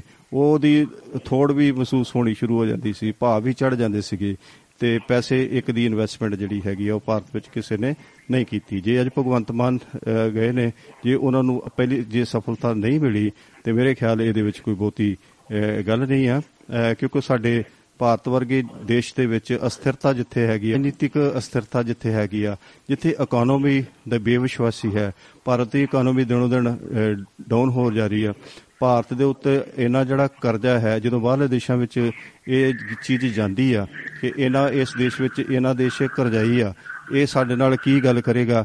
ਅਹ ਉਹ ਆਪਣਾ ਜਿਹੜਾ ਪਿੱਛਾ ਵਾ, ਉਹ ਪਿਛਾਂ ਹੱਥ ਜਿਹੜਾ ਪਿਛਾਂ ਖਿੱਚ ਲੈਂਦੀ ਆ, ਤੇ ਇਹਦੇ ਵਿੱਚ ਕੋਈ ਅਤਕਥਨੀ ਨਹੀਂ ਆ ਵੀ ਕਰਜ਼ਾਈ ਨੂੰ ਕੋਈ ਹੋਰ ਕਰਜ਼ਾ ਨਹੀਂ ਦਿੰਦਾ। ਕਰਜ਼ਾਈ ਦੇ ਘਰ ਕੋਈ ਪੈਸਾ ਲਾਉਣਾ ਨਹੀਂ ਦਿੰਦਾ, ਉਹ ਕਿਤੇ, ਅਹ, ਕਿਤੇ ਦ- ਕਿਤੇ ਕੇਲਿਆਂ ਦੀਆਂ ਦੋ ਫਲੀਆਂ ਨਹੀਂ ਲਿਆਉਂਦਾ ਵੀ ਛੱਡ ਯਾਰ, ਇਹਨੇ ਕਿਹੜਾ ਜੇ ਮੇਰੇ ਘਰ ਆਇਆ ਤੇ ਮੈਨੂੰ ਕਿਹੜਾ ਇਹਨੇ ਕੁਝ ਦੇ ਦੇਣਾ। ਅਹ, ਸੋ ਇਹ ਡਰ ਇਹ ਡਰ ਜਿਹੜਾ ਹੈਗਾ ਸਾਡੀ ਭਾਰਤ ਦੀ ਆਰਥਿਕ ਅਸਥਿਰਤਾ ਸਾਡੀ ਰਾਜਨੀਤਿਕ ਅਸਥਿਰਤਾ ਸਾਡੇ ਧਰਮਾਂ ਦੇ ਉੱਤੇ ਲੜਾਈਆਂ, ਜਿਹੜੀ ਸਾਡੀ ਆਪਸੀ ਜਿਹੜੀਆਂ ਇਹ ਚੀਜ਼ਾਂ ਨੇ, ਇਹ ਸਾਨੂੰ ਕਿਤੇ ਨਾ ਕਿਤੇ ਨਿਰ- ਬਾਹਰਲੇ ਦੇਸ਼ਾਂ ਨੂੰ ਇਹ ਚੀਜ਼ ਨੂੰ ਪ੍ਰੇਰਿਤ ਕਰਦੀਆਂ ਨੇ ਕਿ ਇੱਥੇ ਇਨਵੈਸਟਮੈਂਟ ਉਹ ਨਾ ਕਰਨ। ਜਦੋਂ ਬਾਹਰਲੀ ਇਨਵੈਸਟਮੈਂਟ ਜਿਹੜੀ ਹੋਣੀ ਆ ਉਹਦੇ ਵਾਸਤੇ ਮਾਹੌਲ ਜਿਹੜਾ, ਰਾਜਨੀਤਿਕ ਮਾਹੌਲ, ਆਰਥਿਕ ਸਥਿਰਤਾ ਜਿਹੜੀ infrastructure tax benefits export import ਡਿਊਟੀਆਂ ਨੂੰ ਮਾਫ ਕਰਨਾ international trade international monetary funds ਮੁਦਰਾ ਕੋਸ਼, ਇਹ ਸਾਰੀਆਂ ਚੀਜ਼ਾਂ ਜਿਹੜੀਆਂ ਨੇ ਉਹ ਵੇਖਦੇ। ਤੀਜੀ ਸਾਲ ਸਭ ਤੋਂ ਜਿਹੜੀ ਹੈਗੀ ਹੈ ਬਾਹਰਲੇ ਦੇਸ਼ਾਂ ਵਾਲੇ ਇਨਵੈਸਟਮੈਂਟ ਕਰਨ ਵਾਸਤੇ ਇਹ ਦੇਖਦੇ ਨੇ ਕਿ ਇਸ ਦੇਸ਼ ਦੇ ਵਿੱਚ ਰਿਜ਼ਰਵਸ ਕਿੰਨੇ ਨੇ? ਇਹਨਾਂ ਦੇ ਦੇਸ਼ ਦੇ ਵਿੱਚ ਜਿਹੜੇ ਦੂ- ਦੂਜੇ ਭੰਡਾਰ ਨੇ, ਜਿਹੜੇ ਸਿਕਿਉਰਿਟੀ ਪਰਪਸ ਵਾਸਤੇ ਵਰਤੇ ਜਾ ਸਕਦੇ ਨੇ, ਉਹ ਕਿੰਨੇ ਨੇ? ਉਹਦੇ ਵਿੱਚ ਤੇ ਕੀ ਹੈਗਾ ਕਿ ਸਾਰੇ ਸਭ ਕੁਝ ਤਾਂ ਮੈਨੂੰ ਲੱਗ ਰਿਹਾ ਕਿ ਜਿਵੇਂ ਇੰਡੀਅਨ ਇਕਨੋਮੀ ਪੂਰੀ ਹਿੱਲੀ ਹੋਈ ਆ, ਜੇ ਕੋਈ BMW ਵਰਗੀ ਕੰਪਨੀ ਜੇ ਭਾਰਤ ਵਿੱਚ ਇਨਵੈਸਟ ਨਹੀਂ ਕਰਨਾ ਚਾਹੁੰਦੀ, ਉਹ ਸਾਡਾ ਭਗਵੰਤ ਮਾਨ ਦਾ ਕਸੂਰ ਨਹੀਂ ਆ। ਉਹ ਸਾਡੀ ਜਿਹੜੀ ਆਰਥਿਕ ਤੇ ਰਾਜਨੀਤਿਕ ਅਸਥਿਰਤਾ ਆ ਉਹ ਕਿਤੇ ਨਾ ਕਿਤੇ ਉਹ ਅਸੀਂ ਸਾਰੇ ਜਾਣੇ ਇਸ ਗੱਲ ਵਿੱਚ ਦੋਸ਼ੀ ਆ ਜਿਹੜੇ ਚੁਸਕੀਆਂ ਵੀ ਲੈ ਰਹੇ ਨੇ, ਉਹਨਾਂ ਨੂੰ ਵੀ ਇਹ ਸਮਝ ਆਉਣਾ ਚਾਹੀਦਾ ਕਿ ਕਿਉਂ ਇਹ ਇਹ ਕਿਉਂ ਵਾਪਰਿਆ। ਇਹ ਇਹ ਅਸੀਂ ਰਾਜਨੀਤਿਕ ਸਥਿਰਤਾ, ਇਹ ਜਿਹੜੀ ਇਕਨੋਮਿਕ ਸਥਿਰਤਾ ਇਹ ਦੇਸ਼ ਦੇ ਵਿੱਚ ਬਣਾਈਏ, ਕਰਜ਼ੇ ਨੂੰ ਅਸੀਂ ਘੱਟ ਤੋਂ ਘੱਟ ਕਰੀਏ, ਜਿਹੜੀਆਂ ਸਾਡੀਆਂ ਸਿਕਿਉਰਿਟੀਆਂ ਨੇ ਅਹ ਜਿਹੜੇ ਸਾਡੇ ਕੋਲ ਰਿਜ਼ਰਵਸ ਨੇ, ਉਹਨਾਂ ਨੂੰ ਅਸੀਂ ਵੱਧ ਤੋਂ ਵੱਧ ਜਿਹੜੀਆਂ ਉਹ ਕਰੀਏ ਤਾਂ ਕਿ ਕੋਈ ਵੀ ਦੇਸ਼ ਜਿਹੜਾ ਜੇ ਸਾਡੇ ਕਰਜ਼ੇ ਘਟਣਗੇ ਸਾਡੇ ਕੋਲ ਰਿਜ਼ਰਵਸ ਹੋਣਗੇ ਤੇ ਕੋਈ ਵੀ ਜਿਹੜਾ ਬਾਹਰਲਾ ਇਨਵੈਸਟਰ ਆ, ਬਾਹਰ ਪੂੰਜੀ ਲਾਉਣ ਤੋਂ ਸਾਡੇ ਘਰ ਵਿੱਚ ਨਹੀਂ ਡਰੇਗਾ। ਅਹ ਸੋ ਇਹ ਇਹਨਾਂ ਨੂੰ ਇਸ ਤਰ੍ਹਾਂ ਨਹੀਂ ਗੱਲ ਕਰਨੀ ਚਾਹੀਦੀ। ਇਸ ਚੀਜ਼ ਦੀ ਵਿਰੋਧਤਾ ਨਹੀਂ ਕਰਨੀ ਚਾਹੀਦੀ ਸੋ ਹਮਦਰਦੀ ਦੇ ਨਾਲ ਸਗੋਂ ਗੱਲ ਕਰਨ ਸਾਰੇ ਦੇਸ਼ ਜਿਹੜੇ ਹੈਗੇ ਉਹ ਸਥਿਰਤਾ ਪੈਦਾ ਕਰਕੇ ਇਕਨੋਮਿਕ ਸਥਿਰਤਾ ਪੈਦਾ ਕਰਕੇ, ਉਹ ਇਨਵੈਸਟਮੈਂਟ ਨੂੰ ਲਿਆਉਣ ਦੀ ਸਾਰੇ ਜਣੇ ਕੋਸ਼ਿਸ਼ ਕਰਨ, ਬਜਾਏ ਤੇ ਲੱਤਾਂ ਖਿੱਚੀਏ, ਅਸੀਂ ਸਾਰੇ ਜਣੇ ਸਿਖਾਵਾ ਮਾਹੌਲ ਕਰੀਏ ਤੇ ਗੱਲਬਾਤ ਜਿਹੜੀ ਆ ਉਸੇ ਤਰੀਕੇ ਨਾਲ ਬਾਹਰਲੇ ਦੇਸ਼ਾਂ ਦੇ ਨਾਲ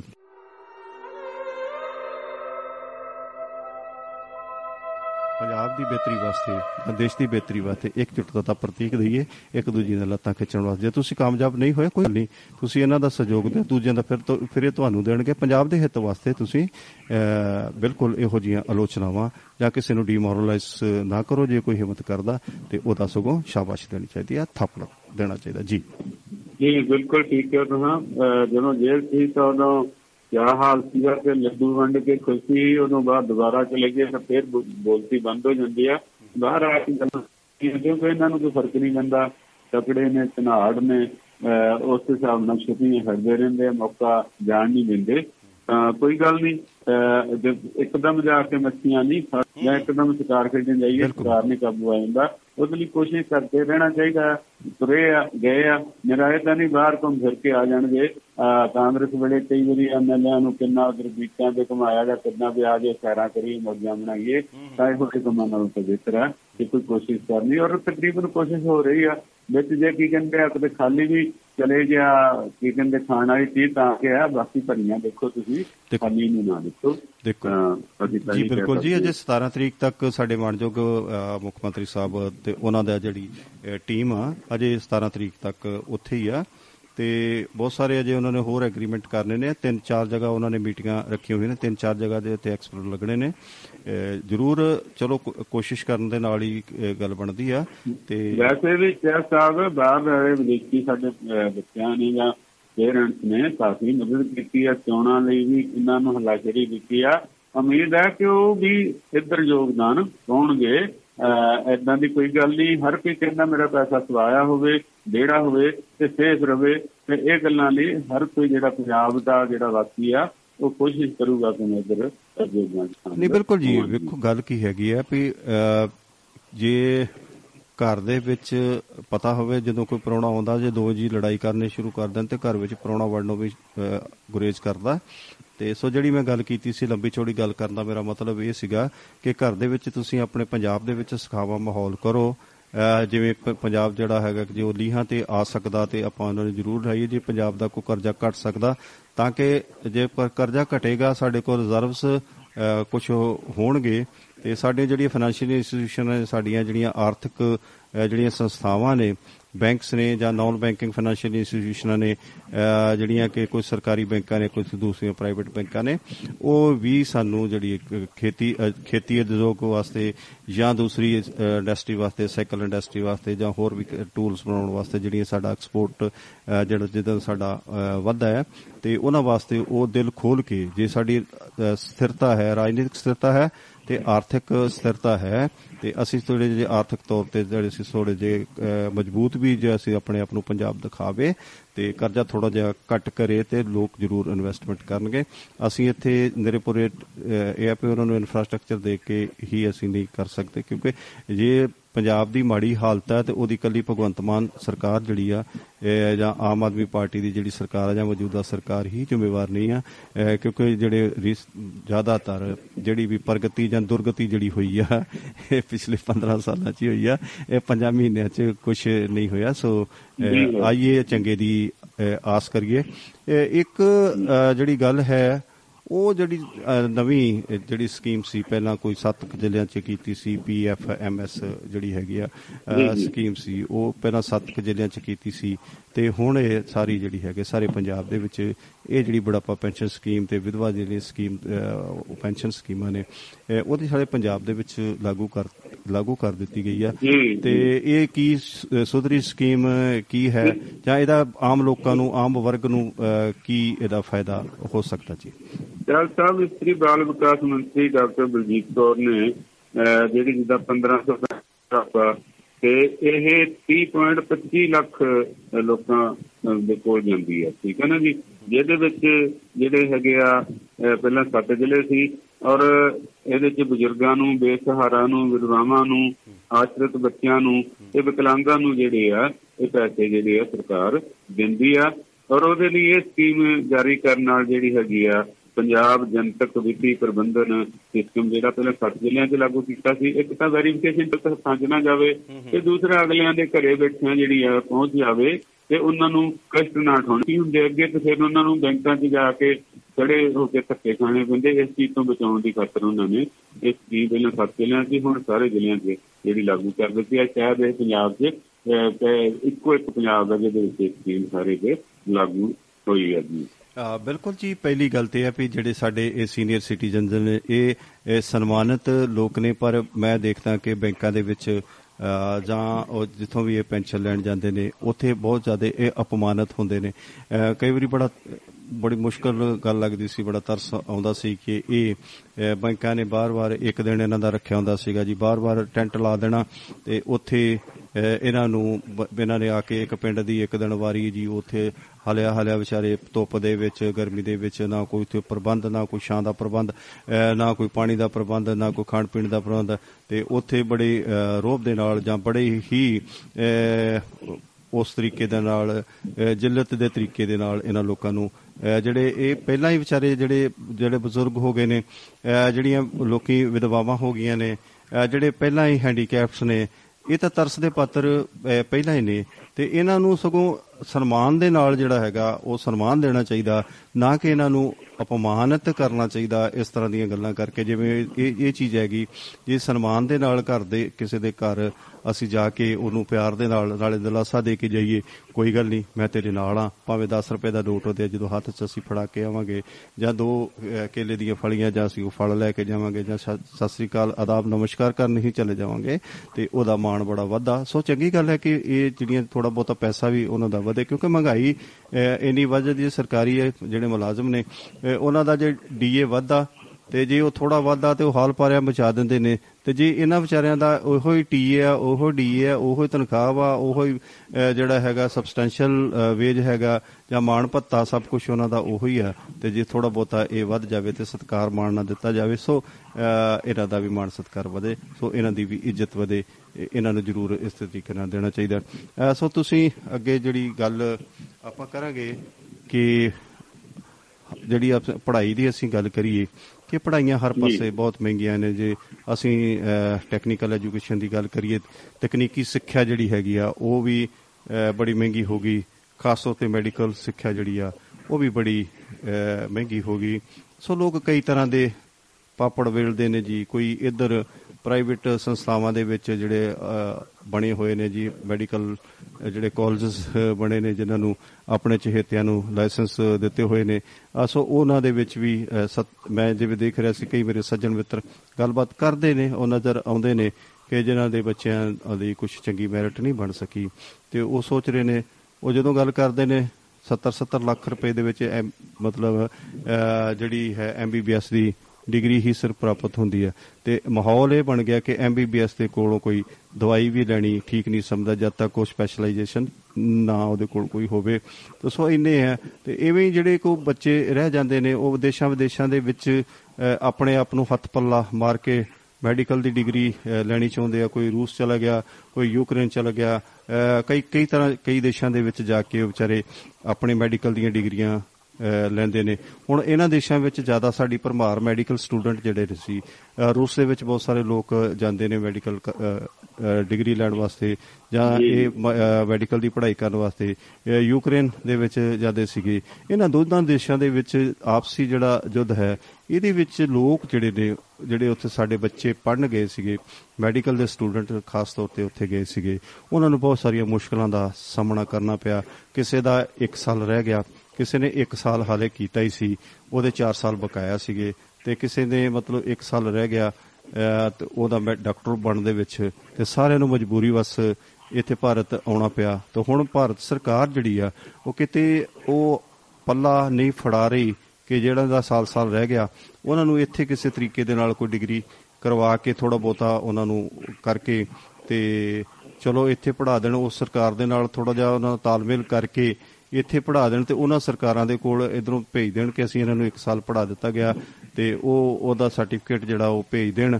ਇਹ ਵਰਕ ਫਰਮ ਹੋਮ ਜਿਹੜਾ ਸਟੱਡੀ ਫਰਮ ਹੋਮ ਜਿਹੜੀ ਅਸੀਂ ਕਰਵਾ ਦਿੱਤੀ ਆ ਤੇ ਉਹ ਬੱਚਿਆਂ ਨੂੰ ਜਿਹੜਾ ਉਹ ਬਣਦੀ ਡਿਗਰੀ ਜਿਹੜੀ ਆ ਉਹ ਮਿਲ ਜਾਵੇ। ਪਰ ਸਰਕਾਰ ਕਿਤੇ ਨਾ ਕਿਤੇ ਅਹ, ਲੋਕਾਂ ਦਾ ਲੱਖਾਂ ਜਿਹੜਾ ਪੈਸਾ ਆ ਉਹਨੂੰ ਮਿੱਟੀ 'ਚ ਪਾਉਣਾ ਚਾਹ ਰਹੀ ਆ ਕੋਈ ਸਹਿਯੋਗ ਨਹੀਂ ਦੇ ਰਿਹਾ। ਤੇ ਇਹ ਤੁਸੀਂ ਅਹ, ਕਿਸ ਸੰਬੰਧ ਕੀ ਸੰਬੰਧ ਵਿੱਚ ਦੇਖਦੇ ਹੋ? ਇਹ ਬਿਲਕੁਲ ਤਾਜ਼ਾ ਇੱਕ ਖਬਰ ਆਈ ਆ। ਤੇ ਕਿ ਸਰਕਾਰ ਨੇ ਆਪਣਾ ਜਿਹੜਾ ਉਹ ਪੱਲਾ ਅਹ, ਫੜਾਉਣਾ ਨਹੀਂ ਚਾਹ ਰਹੀ ਜੀ। ਜੀ ਮੈਂ ਫੈਸਲੇ ਬਾਰੇ ਦੱਸਣਾ ਬਾਅਦ ਚ। ਅਹ ਅਸੀਂ ਪੰਜਾਬੀ ਅੱਗੇ ਵਧਣ ਨੂੰ ਕਾਫੀ ਸਾਡੇ ਚ ਕੋਸ਼ਿਸ਼ ਆ ਹਿੰਮਤ ਆ ਖਾਸ ਕਰਕੇ ਪੜ੍ਹਾਈ ਦੇ ਖੇਤਰ ਵਿੱਚ। ਸਨ 70 ਤੋਂ ਪਿੱਛੇ 80 85 ਤੱਕ ਦੇਖੀਏ ਤਾਂ ਅਸੀਂ ਐਮਬੀਬੀਐਸ ਕਰਨ ਜਿਹੜਾ ਹੈ ਅਹ ਭਾਗਲਪੁਰ ਬਿਹਾਰ ਤੇ ਹੋਰ ਸਟੇਟਾਂ 'ਚ ਅਸੀਂ ਜਾਂਦੇ ਸੀ। ਸਾਡੇ ਪੀਟੀਆਈ ਦਾ ਕੋਰਸ ਕਰਨ ਵੀ ਬਾਹਰ ਜਾਂਦੇ ਸੀ। ਔਰ ਜੇ ਪ੍ਰਭਾਕਰ ਕੀਤੀ ਆ, ਤਾਂ ਉਲਟੀ ਕਰਨ ਨੂੰ ਵੀ ਹਰਿਆਣੇ ਵਗੈਰਾ 'ਚ ਜਿਹੜਾ ਜਾ ਹੁੰਦਾ ਸੀ, ਕਰ ਹੁੰਦਾ ਸੀ, ਤੇ ਉਹਨਾਂ ਨੂੰ ਵਧੀਆ ਰੁਜ਼ਗਾਰ ਮਿਲ ਗਿਆ ਤੇ ਵਧੀਆ ਡਿਗਰੀਆਂ ਕਰਕੇ। ਜੇ ਹੁਣ ਸਾਡੇ ਬਾਹਰ ਨੇ ਭਾਈਚਾਰਾ, ਤਾਂ ਉਹ ਵੀ ਕੋਸ਼ਿਸ਼ ਕਰਦੇ ਆ ਕਿ ਸਾਨੂੰ ਜੇ ਪੰਜਾਬ 'ਚ ਪੈਸੇ ਦੇ ਕੇ ਵੀ ਕੋਈ ਦਾਖਲਾ ਮਿਲ ਜਾਵੇ, ਤਾਂ ਸਾਡਾ ਬੱਚਾ ਵਧੀਆ ਪੜ੍ਹ ਲਿਖ ਜਾਊਗਾ ਤਾਂ ਉਹਦਾ ਫਿਊਚਰ ਵਧੀਆ ਬਣ ਜਾਊਗਾ। ਇਸੇ ਤਰ੍ਹਾਂ ਜਿਹੜੇ ਸੀਗੇ ਪੰਜਾਬ ਵਿੱਚ ਜਿਹੜੇ ਬੱਚੇ ਰਹਿ ਜਾਂਦੇ ਆ, ਅਹ ਪ੍ਰੀਖਿਆ ਦੇਣੋਂ ਮੈਡੀਕਲ ਦੀ ਜਿਹਨੂੰ ਕਹਿੰਦੇ ਆਪਾਂ ਨੀਟ ਤੇ ਉਹਦੇ ਤੋਂ ਰਹਿ ਜਾਂਦੇ ਸੀ ਤੇ ਫਿਰ ਮਾਂ ਪਿਓ ਅਹ ਕਰਜ਼ਾ ਚੁੱਕ ਕੇ ਕਿੱਦਾਂ ਵੀ ਕਰਕੇ ਮੁਲਾਜ਼ਮ ਆ, ਕੋਈ ਕਿੱਦਾਂ ਆ, ਤੇ ਕੋਈ ਇਦਾਂ ਹੀ ਰਾਹ ਲੱਭਦਾ ਸੀਗਾ। ਹੁਣ, ਅਹ, ਦੇਸ਼ ਵਿੱਚ ਨਹੀਂ ਹੈ ਰਾਹ ਤੇ ਵਿਦੇਸ਼ ਚ ਅਗਲੇ ਚਲੇ ਜਾਂਦੇ ਆ। ਰਸ਼ੀਆ ਸੀਗਾ, ਯੂਕਰੇਨ ਸੀਗਾ, ਤੇ ਉੱਥੇ ਬੱਚਿਆਂ ਨੂੰ ਉਹਨਾਂ ਨੇ ਲਾ ਦਿੱਤਾ। ਜਦੋਂ ਇਹ ਲੜਾਈ ਲੱਗੀ, ਕਿਸੇ ਨੂੰ ਇਹਦਾ ਚਿੱਤ, ਚਿੱਤਾ ਵੀ ਨਹੀਂ ਸੀਗਾ, ਤੇ ਫਿਰ ਤਾਂ ਪਹਿਲਾਂ ਤਾਂ ਜਾਨਾਂ ਦੀ ਖੌਫ ਬਣ ਗਿਆ ਕਿ ਬੱਚੇ ਸਹੀ ਸਲਾਮਤ ਆ ਜਾਣ। ਉਹ ਬੱਚੇ ਜੇ ਸਹੀ ਸਲਾਮਤ ਆਇਆ ਤਾਂ ਉਹ 6 ਮਹੀਨਿਆਂ ਤੋਂ ਬਾਅਦ ਹਰ ਕੋਈ ਕਹਿੰਦਾ ਕਿ ਮੈਨੂੰ ਭਾਈ ਮੇਰੇ ਇਹ ਪੈਸੇ ਲੱਗਿਆਂ ਦਾ ਵੀ ਕੋਈ ਮੁੱਲ ਮਿਲੇ ਜਾਂ ਕਿਵੇਂ, ਲੋਕਾਂ ਦੀਆਂ ਪ੍ਰਾਰਥਨਾਵਾਂ, ਬੇਨਤੀਆਂ ਜਿਹੜੀਆਂ ਉਹ ਤੁਰੀਆਂ ਅੱਗੇ ਗਈਆਂ। ਤੇ ਪਹਿਲਾਂ ਤਾਂ ਇਹਨਾਂ ਨੇ ਕਿਹਾ ਸੀ ਕਿ ਉਹਨਾਂ ਨੂੰ ਦੇਵਾਂਗੇ ਦਾਖਲਾ, ਪਰ ਉਹਦੇ ਵਿੱਚ ਕਾਨੂੰਨੀ ਨੁਕਤਾ ਜਿਹੜਾ ਆ ਗਿਆ, ਉਹ ਇਹ ਆ ਕਿ ਇਹ ਬੱਚਿਆਂ ਨੇ ਨੀਟ ਤਾਂ ਕਲੀਅਰ ਨਹੀਂ ਕੀਤੀ ਤੇ ਘੱਟ ਅੰਕਾਂ ਹੋਣ ਕਰਕੇ ਇਹ ਬਾਹਰ ਗਏ ਸੀਗੇ ਤੇ ਇਸ ਕਰਕੇ ਇੱਥੇ ਅਸੀਂ ਇਹਨਾਂ ਨੂੰ ਆਪਣੀਆਂ ਇੰਸਟੀਟਿਊਸ਼ਨ ਵਿੱਚ ਦਾਖਲਾ ਨਹੀਂ ਦੇ ਸਕਦੇ। ਹਾਂ, ਯੂਕਰੇਨ ਜਿਹੜਾ ਆ ਉਹ ਕਿਸੇ ਦੂਜੇ ਕੰਟਰੀ ਨਾਲ ਆਪਣੀ ਜਿਹੜਾ ਆ ਵਿਟਨੈਸ ਦੇ ਕੇ ਕਿ ਸਾਡੇ ਇੱਥੋਂ ਪੜੇ ਆ ਤੇ ਉੱਥੇ ਉਹ ਬਾਹਰਲੇ ਦੇਸ਼ਾਂ 'ਚ ਫੇਰ ਜਾ ਕੇ ਉਹਨੂੰ ਕੰਪਲੀਟ ਕਰ ਸਕਦੇ ਆ। ਭਾਜੀ ਇੱਥੇ ਮੈਂ ਥੋੜੀ ਜਿਹੀ ਤੁਹਾਡੀ ਗੱਲ ਦੇ ਵਿੱਚ ਮੈਨੂੰ ਇੱਕ ਗੱਲ ਬੜੀ ਵਧੀਆ ਲੱਗੀ ਆ ਤੇ ਜਿੱਥੇ ਮੈਨੂੰ ਥੋੜਾ ਜਿਹਾ ਗਿਲਾ ਵੀ ਆਇਆ। ਅਸੀਂ ਜਦੋਂ। ਬੰਦਾ ਕਹਿੰਦਾ ਵੀ ਯਾਰ ਮੇਰਾ ਤਾਂ ਟਾਈਮ ਨਹੀਂ ਤੂੰ ਕਿਸੇ ਹੋਰ ਨੂੰ ਕਹਿ ਲਾ ਵੀ ਜੇ ਤੇਰਾ ਟਾਈਮ ਨਹੀਂ ਤੂੰ ਨਾ ਕੀਤੀ ਆ ਉਹ ਜਿੱਥੇ ਮਰਜ਼ੀ ਗੱਲ ਕਰੇ ਤਾਂ ਤੇਰੀ ਫਿਰ ਸਲਾਹ ਦੀ ਵੀ ਲੋੜ ਨਹੀਂ। ਜੇ ਸਾਡੀ ਸਰਕਾਰ ਜਿਹੜੀ ਆ ਇਹ ਕਦੋਂ ਆਪਾਂ ਕਦੋਂ ਕਹਿੰਦੇ ਕਿ ਉਹਨਾਂ ਨੂੰ ਤੁਸੀਂ ਇੱਥੇ ਆ ਕੇ ਮੈਡੀਕਲ ਕਾਲਜਾਂ ਵਿੱਚ ਤੁਸੀਂ ਉਹਨਾਂ ਨੂੰ ਅਹ, ਦੇ ਦਿਓ। ਤੁਸੀਂ ਯੂਕਰੇਨ ਦੀ ਬੇਸ ਦੇ ਉੱਪਰ ਹੀ ਉਹਨਾਂ ਨੂੰ ਤੁਸੀਂ ਇੱਥੇ ਐਕਸਟਰਾ ਸਟੱਡੀ ਤੁਸੀਂ ਉਹਨਾਂ ਨੂੰ ਕਰਵਾਓ ਤੇ ਯੂਕਰੇਨ ਜਦੋਂ ਵੀ ਸਥਿਤੀ ਠੀਕ ਹੋ ਜਾਂਦੀ ਹੈ ਉਹਨਾਂ ਨੂੰ ਤੁਸੀਂ ਵਾਪਸ ਯੂਕਰੇਨ ਭੇਜ ਦਿਓ। ਉਹਨਾਂ ਦਾ ਸਾਲ ਕਿਉਂ ਬਰਬਾਦ ਕਰਦੇ ਹੋ?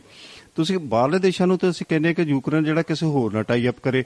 ਜਾਂ ਯੂਕਰੇਨ ਚਾਹੇ ਕਿ ਸਾਡੇ ਸਟੂਡੈਂਟ ਨੇ, ਸਾਡੇ ਉਹ ਭਾਰਤ ਦੇ ਵਾਸੀ ਨੇ, ਯੂਕਰੇਨ ਇਹ ਇਹ ਕਵੇ ਕਿ ਮੈਂ ਤੁਹਾਡੇ ਨਾਲ ਹੀ ਟਾਈ ਅਪ ਕਰਦਾ ਕੀ ਫਿਰ ਅਸੀਂ ਇਸ ਗੱਲ ਇਹਦਾ ਮਤਲਬ ਆਪਣੀ ਜ਼ਿੰਮੇਵਾਰੀ ਤੋਂ ਅਸੀਂ ਕਿਤੇ ਭੱਜਦੇ ਆ ਕਿਉਂ ਭੱਜਦੇ ਆ ਅਸੀਂ ਕਿਸੇ ਨੂੰ ਸਲਾਹ ਕਿਉਂ ਦਿੰਦੇ ਆ ਯੂਕਰੇਨ ਜੇ ਆਪਾਂ ਇਹ ਗੱਲ ਕਰ ਰਹੀ ਕਿ ਯੂਕਰੇਨ ਭਾਰਤ ਨਾਲ ਹੀ ਟਾਈ ਅਪ ਕਰਨਾ ਚਾਹੁੰਦਾ।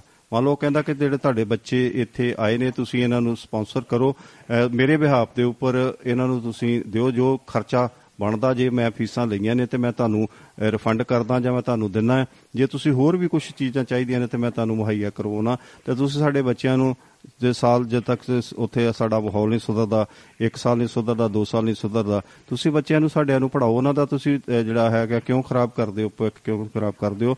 ਤੁਸੀਂ ਇਹਨਾਂ ਦਾ ਹੱਥ ਫੜੋ।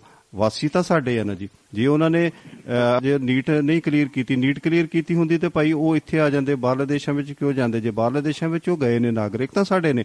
ਦੂਜੇ ਪਾਸੇ ਤੁਸੀਂ ਅਸੀਂ ਗੱਲ ਕਰਦੇ ਜੇ ਅਫਗਾਨਿਸਤਾਨ ਦੇ ਸਿੱਖਾਂ ਦੀ ਗੱਲ ਕਰਦੇ ਆ ਜਾਂ ਹੋਰ ਜਿਹੜੇ ਸਾਡੇ ਇਧਰ ਭਾਰਤੀ ਲੋਕ ਨੇ ਜਿਹੜੇ ਬੰਗਲਾਦੇਸ਼ ਵਿੱਚ ਨੇ ਜੀ ਉਹਨਾਂ ਨੂੰ ਅਸੀਂ ਸ਼ਰਨਾਰਥੀ ਤੌਰ ਦੇ ਉੱਤੇ ਅਸੀਂ ਭਾਰਤ ਵਿੱਚ ਉਦੋਂ ਤਾਂ ਬੋਝ ਅਸੀਂ ਝੱਲਣ ਨੂੰ ਤਿਆਰ ਆ ਪਰ ਜਿਹੜਾ ਸਾਡਾ ਅਸਲੀ ਸਾਡਾ ਖਜ਼ਾਨਾ ਆ ਅਸਲੀ ਸਾਡੀ ਪ੍ਰਾਪਰਟੀ ਆ ਅਦਰ ਸਾਡਾ ਉਹ- ਉਹ ਜਾਇਦਾਦ ਆ ਉਹਨੂੰ ਅਸੀਂ ਕਹਿੰਨੇ ਕਿ ਅਸੀਂ ਕਿਸੇ ਦੇ ਹਵਾਲੇ ਕਰ ਦਈਏ। ਤੁਸੀਂ ਬੇਮੁਖਤਾ ਆਪਣੇ ਸ- ਦੇਸ਼ ਦੇ ਉੱਪਰ ਭਾਰ ਪਾਉਣ ਨੂੰ ਤੁਸੀਂ ਬਿਲਕੁਲ ਤਿਆਰ ਜੇ। ਉਹ ਕਈ ਦੇਸ਼ਾਂ ਤੇ ਜਿਵੇਂ ਪਿੱਛੇ ਕਈ ਸਮਝੌਤੇ ਹੋਏ ਨੇ ਜੀ ਉਹ ਅ, ਇੰਨੇ ਉੱਥੋਂ ਮੰਗਵਾ ਲਓ ਜੀ ਇੱਥੋਂ ਇੰਨੇ ਮੰਗਵਾ ਲਓ ਜੀ ਉੱਥੋਂ ਉਹਨੇ ਮੰਗਵਾ ਲਓ ਜੀ।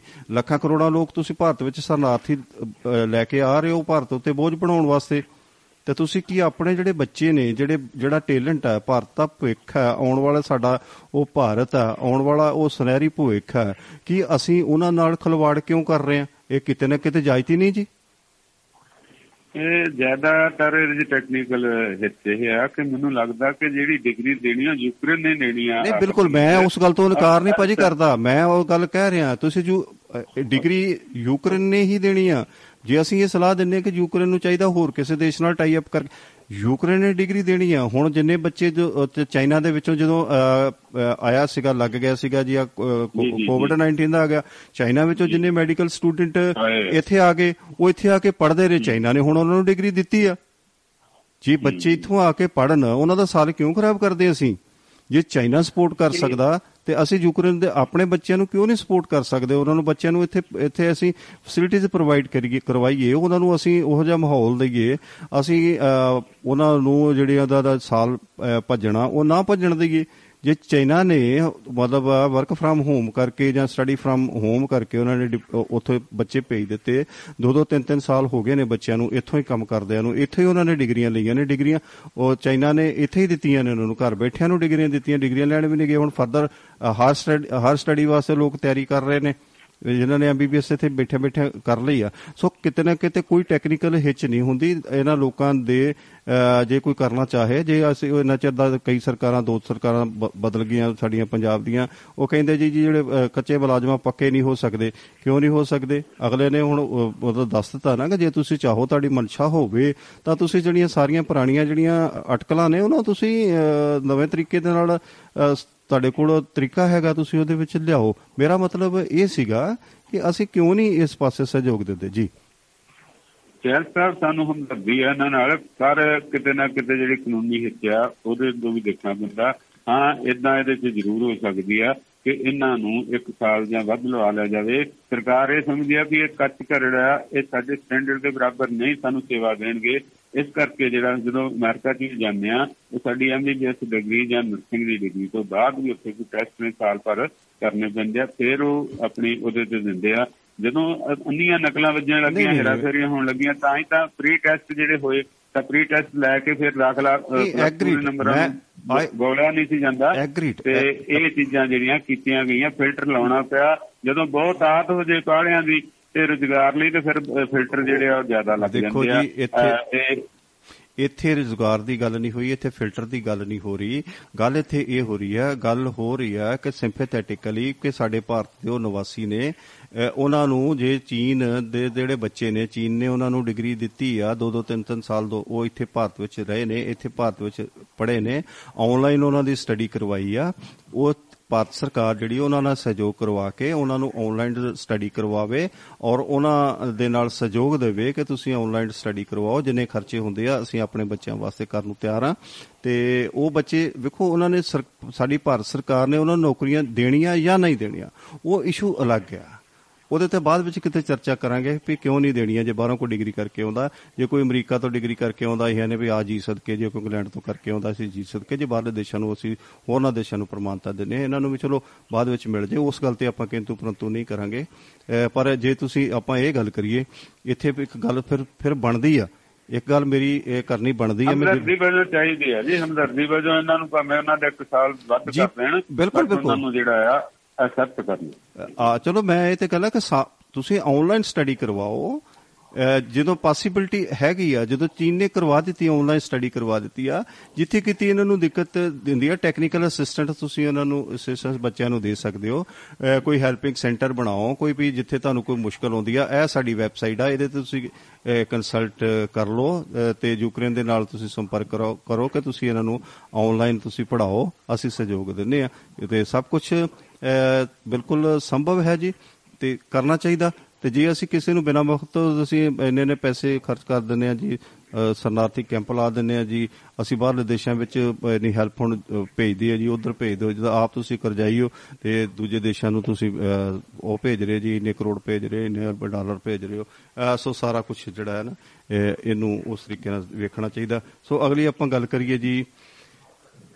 ਤੇ ਹਾਈ ਕੋਰਟ ਨੇ ਮਤਲਬ 276 ਜਿਹੜੀਆਂ ਖੱਡਾਂ ਦਾ ਟੈਂਡਰ ਅਹ, ਭਰਿਆ ਸੀਗਾ ਜੀ ਅਹ, ਜਿਹੜੀ ਕਿ ਉਹ ਅਹ, 29 ਅਗਸਤ ਨੂੰ ਤੇ 5 ਸਤੰਬਰ ਨੂੰ ਜਿਹੜੀ ਐਡਵਰਟਾਈਜ਼ਮੈਂਟ ਟੈਂਡਰ ਜਿਹੜੇ ਕੱਢੇ ਸੀ ਉਹਦੇ ਸੰਦਰਭ ਦੇ ਵਿੱਚ ਸਰ ਕੁਝ ਐਪਲੀਕੇਸ਼ਨਾਂ ਵੀ ਚਲੇ ਗਈਆਂ ਸੀਗੀਆਂ।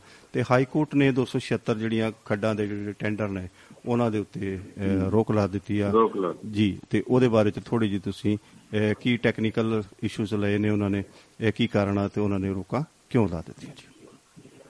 ਚੱਲ ਸਾਹਿਬ ਕੱਲ ਵੀ ਥੋੜੀ ਜਿਹੀ ਖਬਰ ਆਪਾਂ ਕੀਤੀ ਸੀ ਤਾਂ ਸਰਕਾਰ ਨੇ ਜਿਹੜੀ ਮਾਈਨਿੰਗ ਕਰ ਰਹੀ ਸੀ ਸਰਕਾਰ ਜਿਹਨੇ ਖੱਡਾਂ ਬਣਾਉਣੀਆਂ ਦਿੱਤੀਆਂ ਸੀ ਉਹਨਾਂ ਦੇ ਕੋਲ ਵਾਤਾਵਰਨ ਮਨਜ਼ੂਰੀ ਨਹੀਂ ਸੀ ਸਰਟੀਫਿਕੇਟ ਨਹੀਂ ਸੀਗਾ। ਜੀ। ਤੇ ਉਹ ਸਿਰਫ ਐਕਸਕੈਵੀਟੇਸ਼ਨ ਦਾ ਲਫ਼ਜ਼ ਵਰਤ ਕੇ ਤੇ ਇਹ ਜਿਹੜਾ ਸੀਗਾ ਇਹ ਨਿਯਮ ਨੂੰ ਜਿਹੜਾ ਕਾਨੂੰਨੀ ਰੂਪ ਦੇਣ ਦੀ ਕੋਸ਼ਿਸ਼ ਹੈ ਕਰਕੇ ਜਿਹੜੀਆਂ ਖੱਡਾਂ ਦੇ ਦਿੱਤੀਆਂ ਸੀਗੀਆਂ। ਹਾਈ ਕੋਰਟ ਨੇ ਇਹਦਾ ਜਿਹੜੀ ਵਿਰੋਧ ਕੀਤਾ ਤੇ ਉਹ ਅਧੂਰਾ ਰਹਿਣ ਕਰਕੇ ਇਹ ਜਿਹੜੀ ਰੋਕ ਲਾ ਦਿੱਤੀ ਆ ਉਹਨਾਂ ਦੇ ਉੱਤੇ। ਜੀ ਆ ਚਲੋ ਮੰਨ ਲਿਆ ਜੀ ਇਹ ਗੱਲ ਹੋ ਗਈ ਆ ਤੇ ਉਹ ਵੀ ਜਿਹੜੀ ਗੱਲਬਾਤ ਕਿਸੇ ਖੱਡ- ਠੰਡੇ ਬਸਤੇ ਵਿੱਚ ਪੈਣ ਵਾਲੀ। ਇਹ ਗੱਲ ਕਹੀ ਵੀ ਕਈ ਕੰਮ ਜਿਹੜੇ ਆ ਨਾ ਉਹ ਕੱਚੀ ਫਸਲ ਜੀ ਵੱਢ ਲੈਂਦੇ ਆ ਤੇ ਫਿਰ ਵਾਪਸ ਜਾਣਾ ਪੈਂਦਾ ਇਹਨਾਂ ਨੂੰ। ਇਹ ਥੋੜੀ ਜਿਹੀ ਫਿਰ ਉਹ ਕੀ ਕਹਿੰਦੇ ਆ ਥੋੜਾ ਜਿਹਾ ਇਹਨਾਂ ਦਾ ਇਹਨੂੰ ਨਿਆਣਾ ਜਾਂ ਨਹੀਂ ਇਹਨੂੰ ਇਹਨੂੰ ਪਤਾ ਕੀ ਜੀ ਅਸੀਂ ਇੱਕ ਸਾਡੇ ਅਹ, ਅਰਥ ਸ਼ਾਸਤਰ ਦੇ ਵਿੱਚ ਜਾਂ ਅਸੀਂ ਆਪਣੇ ਸਾਡੇ ਮੈਨੇਜਮੈਂਟ ਸਿਸਟਮ ਵਿੱਚ ਇਹਨੂੰ ਕਹਿੰਦਾ ਰੈੱਡ ਟਿਪਿਜ਼ਮ ਯਾਨੀ ਕਿ ਲਾਲ ਫੀਤਾਸ਼ਾਹੀ। ਜਿਵੇਂ ਗੱਲ ਤੁਸੀਂ ਜੇ ਇਹ ਲਾਲ ਫੀਤਾਸ਼ਾਹੀ ਇਹਨੂੰ ਕਹਿ ਸਕਦੇ ਆ ਕਿ ਜਦੋਂ ਕਿਸੇ ਕੰਮ ਨੂੰ ਤੁਸੀਂ ਰੋਕਣਾ ਹੋਵੇ ਉਹਦੇ ਤੇ ਮਾਈਨਰ ਜਿਹਾ ਆਬਜੈਕਸ਼ਨ ਲੈ ਕੇ ਉਹਦਾ ਚਿੱਠੀ ਪੱਤਰ ਚੱਲਦੇ ਆ ਚੱਲਦੇ ਆ ਉਹ ਫਾਈਲ ਦੇ ਉੱਤੇ ਟੈਗ ਹੀ ਲੱਗ ਜਾਂਦੇ ਨੇ ਉਹ ਜਿਹੜੇ ਭਰੇ ਹੁੰਦੇ ਨੇ ਜੀ ਫਲੈਪ ਲੱਗ ਲੱਗ ਕੇ ਫਾਈਲ ਭਰੀ ਜਾਂਦੀ ਉਹਨੇ ਫਾਈਲ ਦੇ ਵਿੱਚ ਕਾਗਜ਼ ਨਹੀਂ ਹੁੰਦਾ ਜਿਹਨੇ ਉਹਨੂੰ ਟੈਗ ਲੱਗ ਜਾਂਦੇ ਆਬਜੈਕਸ਼ਨ ਦੇ ਚਿੱਠੀ ਪੱਤਰ ਜਿਹੜਾ ਅਸੀਂ ਕਰਦੇ ਆ ਤੇ ਇਹੋ ਜਿਹੀਆਂ ਗੱਲਾਂ ਜਿਹੜੀਆਂ ਨੇ ਇਸ ਕਾਰਨ ਕਰਕੇ ਨਹੀਂ ਕੀਤੀਆਂ ਜਾਂਦੀਆਂ ਕਿ ਉਹਦੇ ਵਿੱਚ ਕੁਝ ਊਣਤਾਈਆਂ ਪਾਈਆਂ ਜਾਂਦੀਆਂ ਨੇ। ਜੇ ਇਹਨਾਂ ਨੇ ਮੁਲਾਜ਼ਮ ਪੱਕੇ ਕਰਨ ਦਾ ਕੱਚੇ ਕਰਨ ਦਾ ਜਿਹੜੀ ਉਸੇ ਗੱਲ ਕੀਤੀ ਸੀ ਜੀ ਰਾਜਪਾਲ ਦੇ ਕੋਲ ਉਹਨਾਂ ਨੇ ਇੱਕ ਵਿਧਾਇਕ ਇੱਕ ਪੈਨਸ਼ਨ ਦਿੱਤੀ ਸੀਗੀ ਤੇ ਰਾਜਪਾਲ ਨੇ ਉਹਨਾਂ ਨੂੰ ਪੇਦੀ ਕਾਨੂੰਨੀ ਪ੍ਰਕਿਰਿਆ ਜੀ ਇਹਨੂੰ ਬਿੱਲ ਕਰ ਲਓ ਜੀ ਇਹ ਕਰ ਲਓ ਉਹਨੂੰ ਤੁਸੀਂ ਕੋਲ ਰੱਖੋ ਤੇ ਉਹਨੂੰ ਫਾਈਲ ਨੂੰ ਕੋਲ ਰੱਖੋ ਉਹਨੂੰ ਕਹੇ ਵੀ ਅਜਲਾਸ ਬੁਲਾਓ ਤੇ ਆਪਣਾ ਨੋਟੀਫਿਕੇਸ਼ਨ ਕਰੋ ਤੇ ਉਹਨੂੰ ਤੁਸੀਂ ਫਾਈਲ ਵਾਪਸ 3 ਮਹੀਨੇ 4 ਮਹੀਨੇ ਭੇਜਣ ਦਾ ਕੀ ਮੰਨਤਾ ਉਹਨੂੰ? ਕਹੇ ਵੀ ਅਜਲਾਸ ਦੀ ਭੇਜ ਕਰੋ ਇੱਕ ਦਿਨ ਦਾ ਅਜਲਾਸ ਕਰੋ ਉਹਦੀ ਕਾਪੀ ਜਿਹੜੀ ਹੈਗੀ ਹੈ ਮੈਨੂੰ ਭੇਜ ਦਿਓ ਤੇ ਤੁਸੀਂ ਉਹਨੂੰ ਫਾਈਨਲ ਕਰੋ। ਤੁਸੀਂ ਫਿਰ ਉਹਨੂੰ ਵਾਪਸ ਭੇਜਿਆ ਉਹਨਾਂ ਨੇ ਫਿਰ ਵਾਪਸ ਭੇਜਿਆ ਤੀਜੀ ਵਾਰੀ ਚੌਥੀ ਵਾਰੀ ਜਾ ਕੇ 3 ਮਹੀਨੇ ਤੁਸੀਂ ਅਹ, ਪੰਜਾਬ ਦਾ ਜਿਹੜਾ ਨੁਕਸਾਨ ਕਰਾਤਾ। ਇਸੇ ਤਰੀਕੇ ਨਾਲ ਰੈਟਿਪਿਜ਼ਮ ਜਿਹੜੀ ਹੈਗੀ ਆ ਇਹ ਜਿਹੜੀ ਸਾਡੇ ਪੰਜਾਬ ਨੂੰ ਸਾਡੇ ਅਹ, ਦੇਸ਼ ਨੂੰ ਬਹੁਤ ਹੀ ਜ਼ਿਆਦਾ ਇੱਕ ਅਹ, ਘੁਣ ਵਾਂਗੂ ਖਾ ਰਹੀ ਆ ਇੱਕ ਬਹੁਤ ਵੱਡਾ ਨੁਕਸਾਨ ਆ। ਅਹ, ਸੋ ਅਗਲੀ ਗੱਲ ਫਿਰ ਕਰੀਏ ਅਸੀਂ ਕਿ ਜਿਹੜੀ ਹੈਗੀ 200 ਕਰੋੜ ਦੀ ਇੱਕ ਹੀਰੋਇਨ ਜਿਹੜੀ ਅਹ, ਆਈ ਹੈ ਜੀ ਗੁਜਰਾਤ ਦੇ ਰਸਤੇ ਫੜੀ ਗਈ ਆ ਜਿਹੜੀ ਕਿ ਪੰਜਾਬ ਦੇ ਵਿੱਚ ਆਉਣੀ ਸੀ 40 ਕਿਲੋ ਹੀਰਨ ਜਿਹੜੀ ਪਾਕਿਸਤਾਨ ਦੀ ਕੋਈ ਫਿਸ਼ਿੰਗ ਬੋਟ ਹੈ ਜਿਹੜੀ ਕਿ ਜਿਹਨੂੰ ਆਪਾਂ ਮੱਛਲੀ ਫੜਨ ਵਾਲੀ ਜਿਹੜੀ ਇੱਕ ਕਿਸ਼ਤੀ ਆ ਉਹਦੇ ਵਿੱਚੋਂ ਅਰਬ ਸਾਗਰ ਦੇ ਵਿੱਚੋਂ ਦੀ ਜਿਹੜਾ ਗੁਜਰਾਤ ਦਾ ਤੱਟ ਹੈ ਜਾਂ ਉੱਥੇ ਬੰਦਰਗਾਹ ਦਾ ਉਹਦੇ ਲਾਗੇ ਛਾਗੇ ਜਿਹੜੀ ਆ ਉਹ ਫੜੀ ਗਈ ਆ। ਉਹ ਕਹਿੰਦੇ ਜੀ ਕਿ ਪੰਜਾਬ ਵਿੱਚ ਹੀ ਇਹ ਆਉਣੀ ਸੀਗੀ।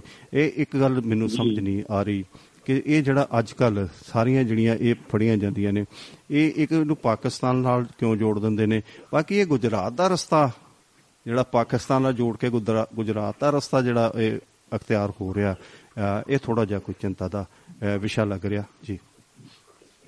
ਜੀ ਗੁਜਰਾਤ ਦੇ ਵਿੱਚ 200 ਕਰੋੜ ਦੀ ਇਹ ਫੜੀ ਗਈ ਹੈ ਹੀਰੋਇਨ ਤੇ ਇਹ ਕੱਛ ਇਲਾਕੇ 'ਚ ਏਟੀਐਸ ਜਿਹੜੀ ਆ ਉਹਨਾਂ ਨੇ ਅਹ, ਜਿਹੜੀ ਆ ਇਹ ਅਹ, ਇਹਨਾਂ ਨੇ ਅਹ, ਇਹਨਾਂ ਨੂੰ ਫੜਿਆ।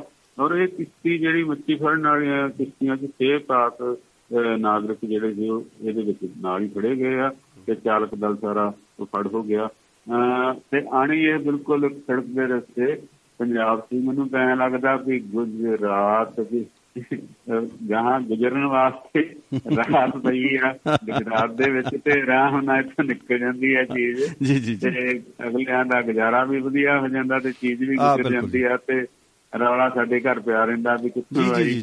ਫੜ ਲਓ ਇੱਧਰ ਬਾਗਾ ਬਾਰਡਰ ਉਹ ਫੜ ਲਓ। ਡੇਰਾ ਬਾਬਾ ਨਾਨਕ ਫੀਲ ਕਰ ਦਿਓ।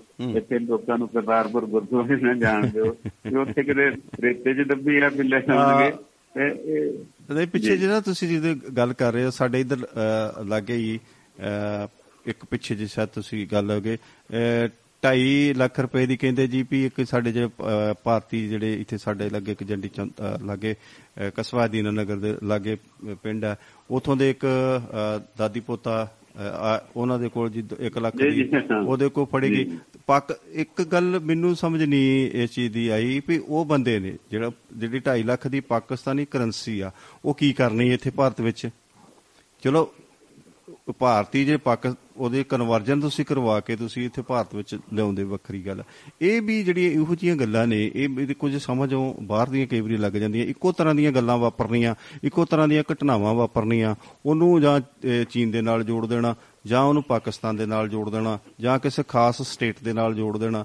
ਅਖੀਰ ਜਿਹੜਾ ਹੈਗਾ ਕਿ ਬਦਨਾਮੀ ਅਖੀਰ ਆਉਂਦੀ ਆਉਂਦੀ ਆਉਂਦੀ ਸਾਡੇ ਲਿਆ ਕੇ ਪੰਜਾਬ ਦੇ ਮੱਥੇ ਦੇ ਉੱਤੇ ਜਿਹੜੀ ਆ ਉਹ ਮੜ ਦਿੱਤੀ ਜਾਂਦੀ ਆ। ਇਹ ਸੋ ਕਿਤੇ ਨਾ ਕਿਤੇ ਇੱਕ ਬਹੁਤੀ ਚੰਗੀ ਗੱਲ ਨਹੀਂ ਆ।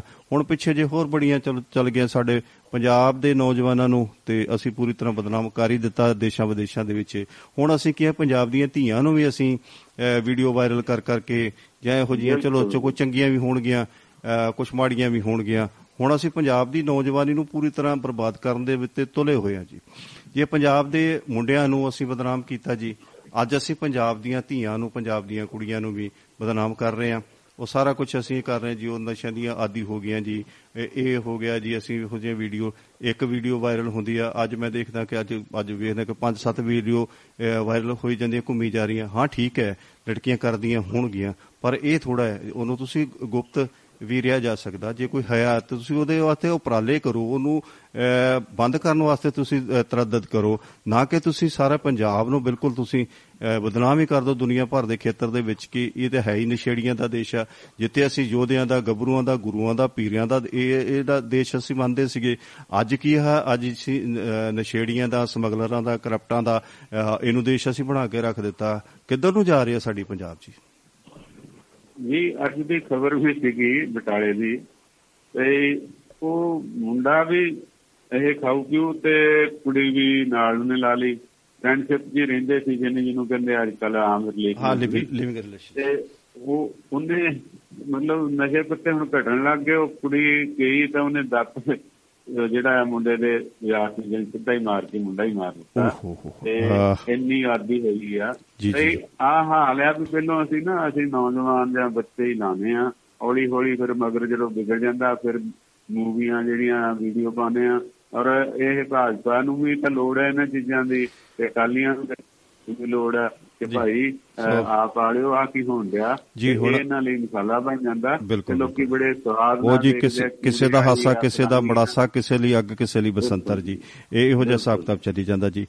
ਸੋ ਤੋਂ ਇੱਕ ਦੋ ਖਬਰਾਂ ਮੈਂ ਲਗਾਤਾਰ ਥੋੜੀ ਜੀ ਲੈ ਰਿਹਾ। ਕੈਬਨਿਟ ਮੰਤਰੀ ਫੌਜਾ ਸਿੰਘ ਸਰਾਰੀ ਦੀ ਇੱਕ ਜਿਹੜੀ ਹੈਗੀ ਆਡੀਓ ਵਾਇਰਲ ਹੋਈ ਹੈ ਜਿਹਦੇ ਵਿੱਚ ਕਿ ਉਹ ਰਿਸ਼ਵਤ ਮੰਗਦੇ ਜਾਂ ਸਲਾਹ ਮਸ਼ਵਰਾ ਕਰਦੇ ਆਪਣੇ ਜਿਹੜੇ ਉਹਨਾਂ ਦਾ ਓਐਸਡੀ ਹੈ ਤਰਸੇਮ ਲਾਲ ਕਪੂਰ ਉਹਨਾਂ ਨਾਲ ਗੱਲਬਾਤ ਕਰਦੇ ਉਹ ਨਜ਼ਰ ਆ ਰਹੇ ਨੇ।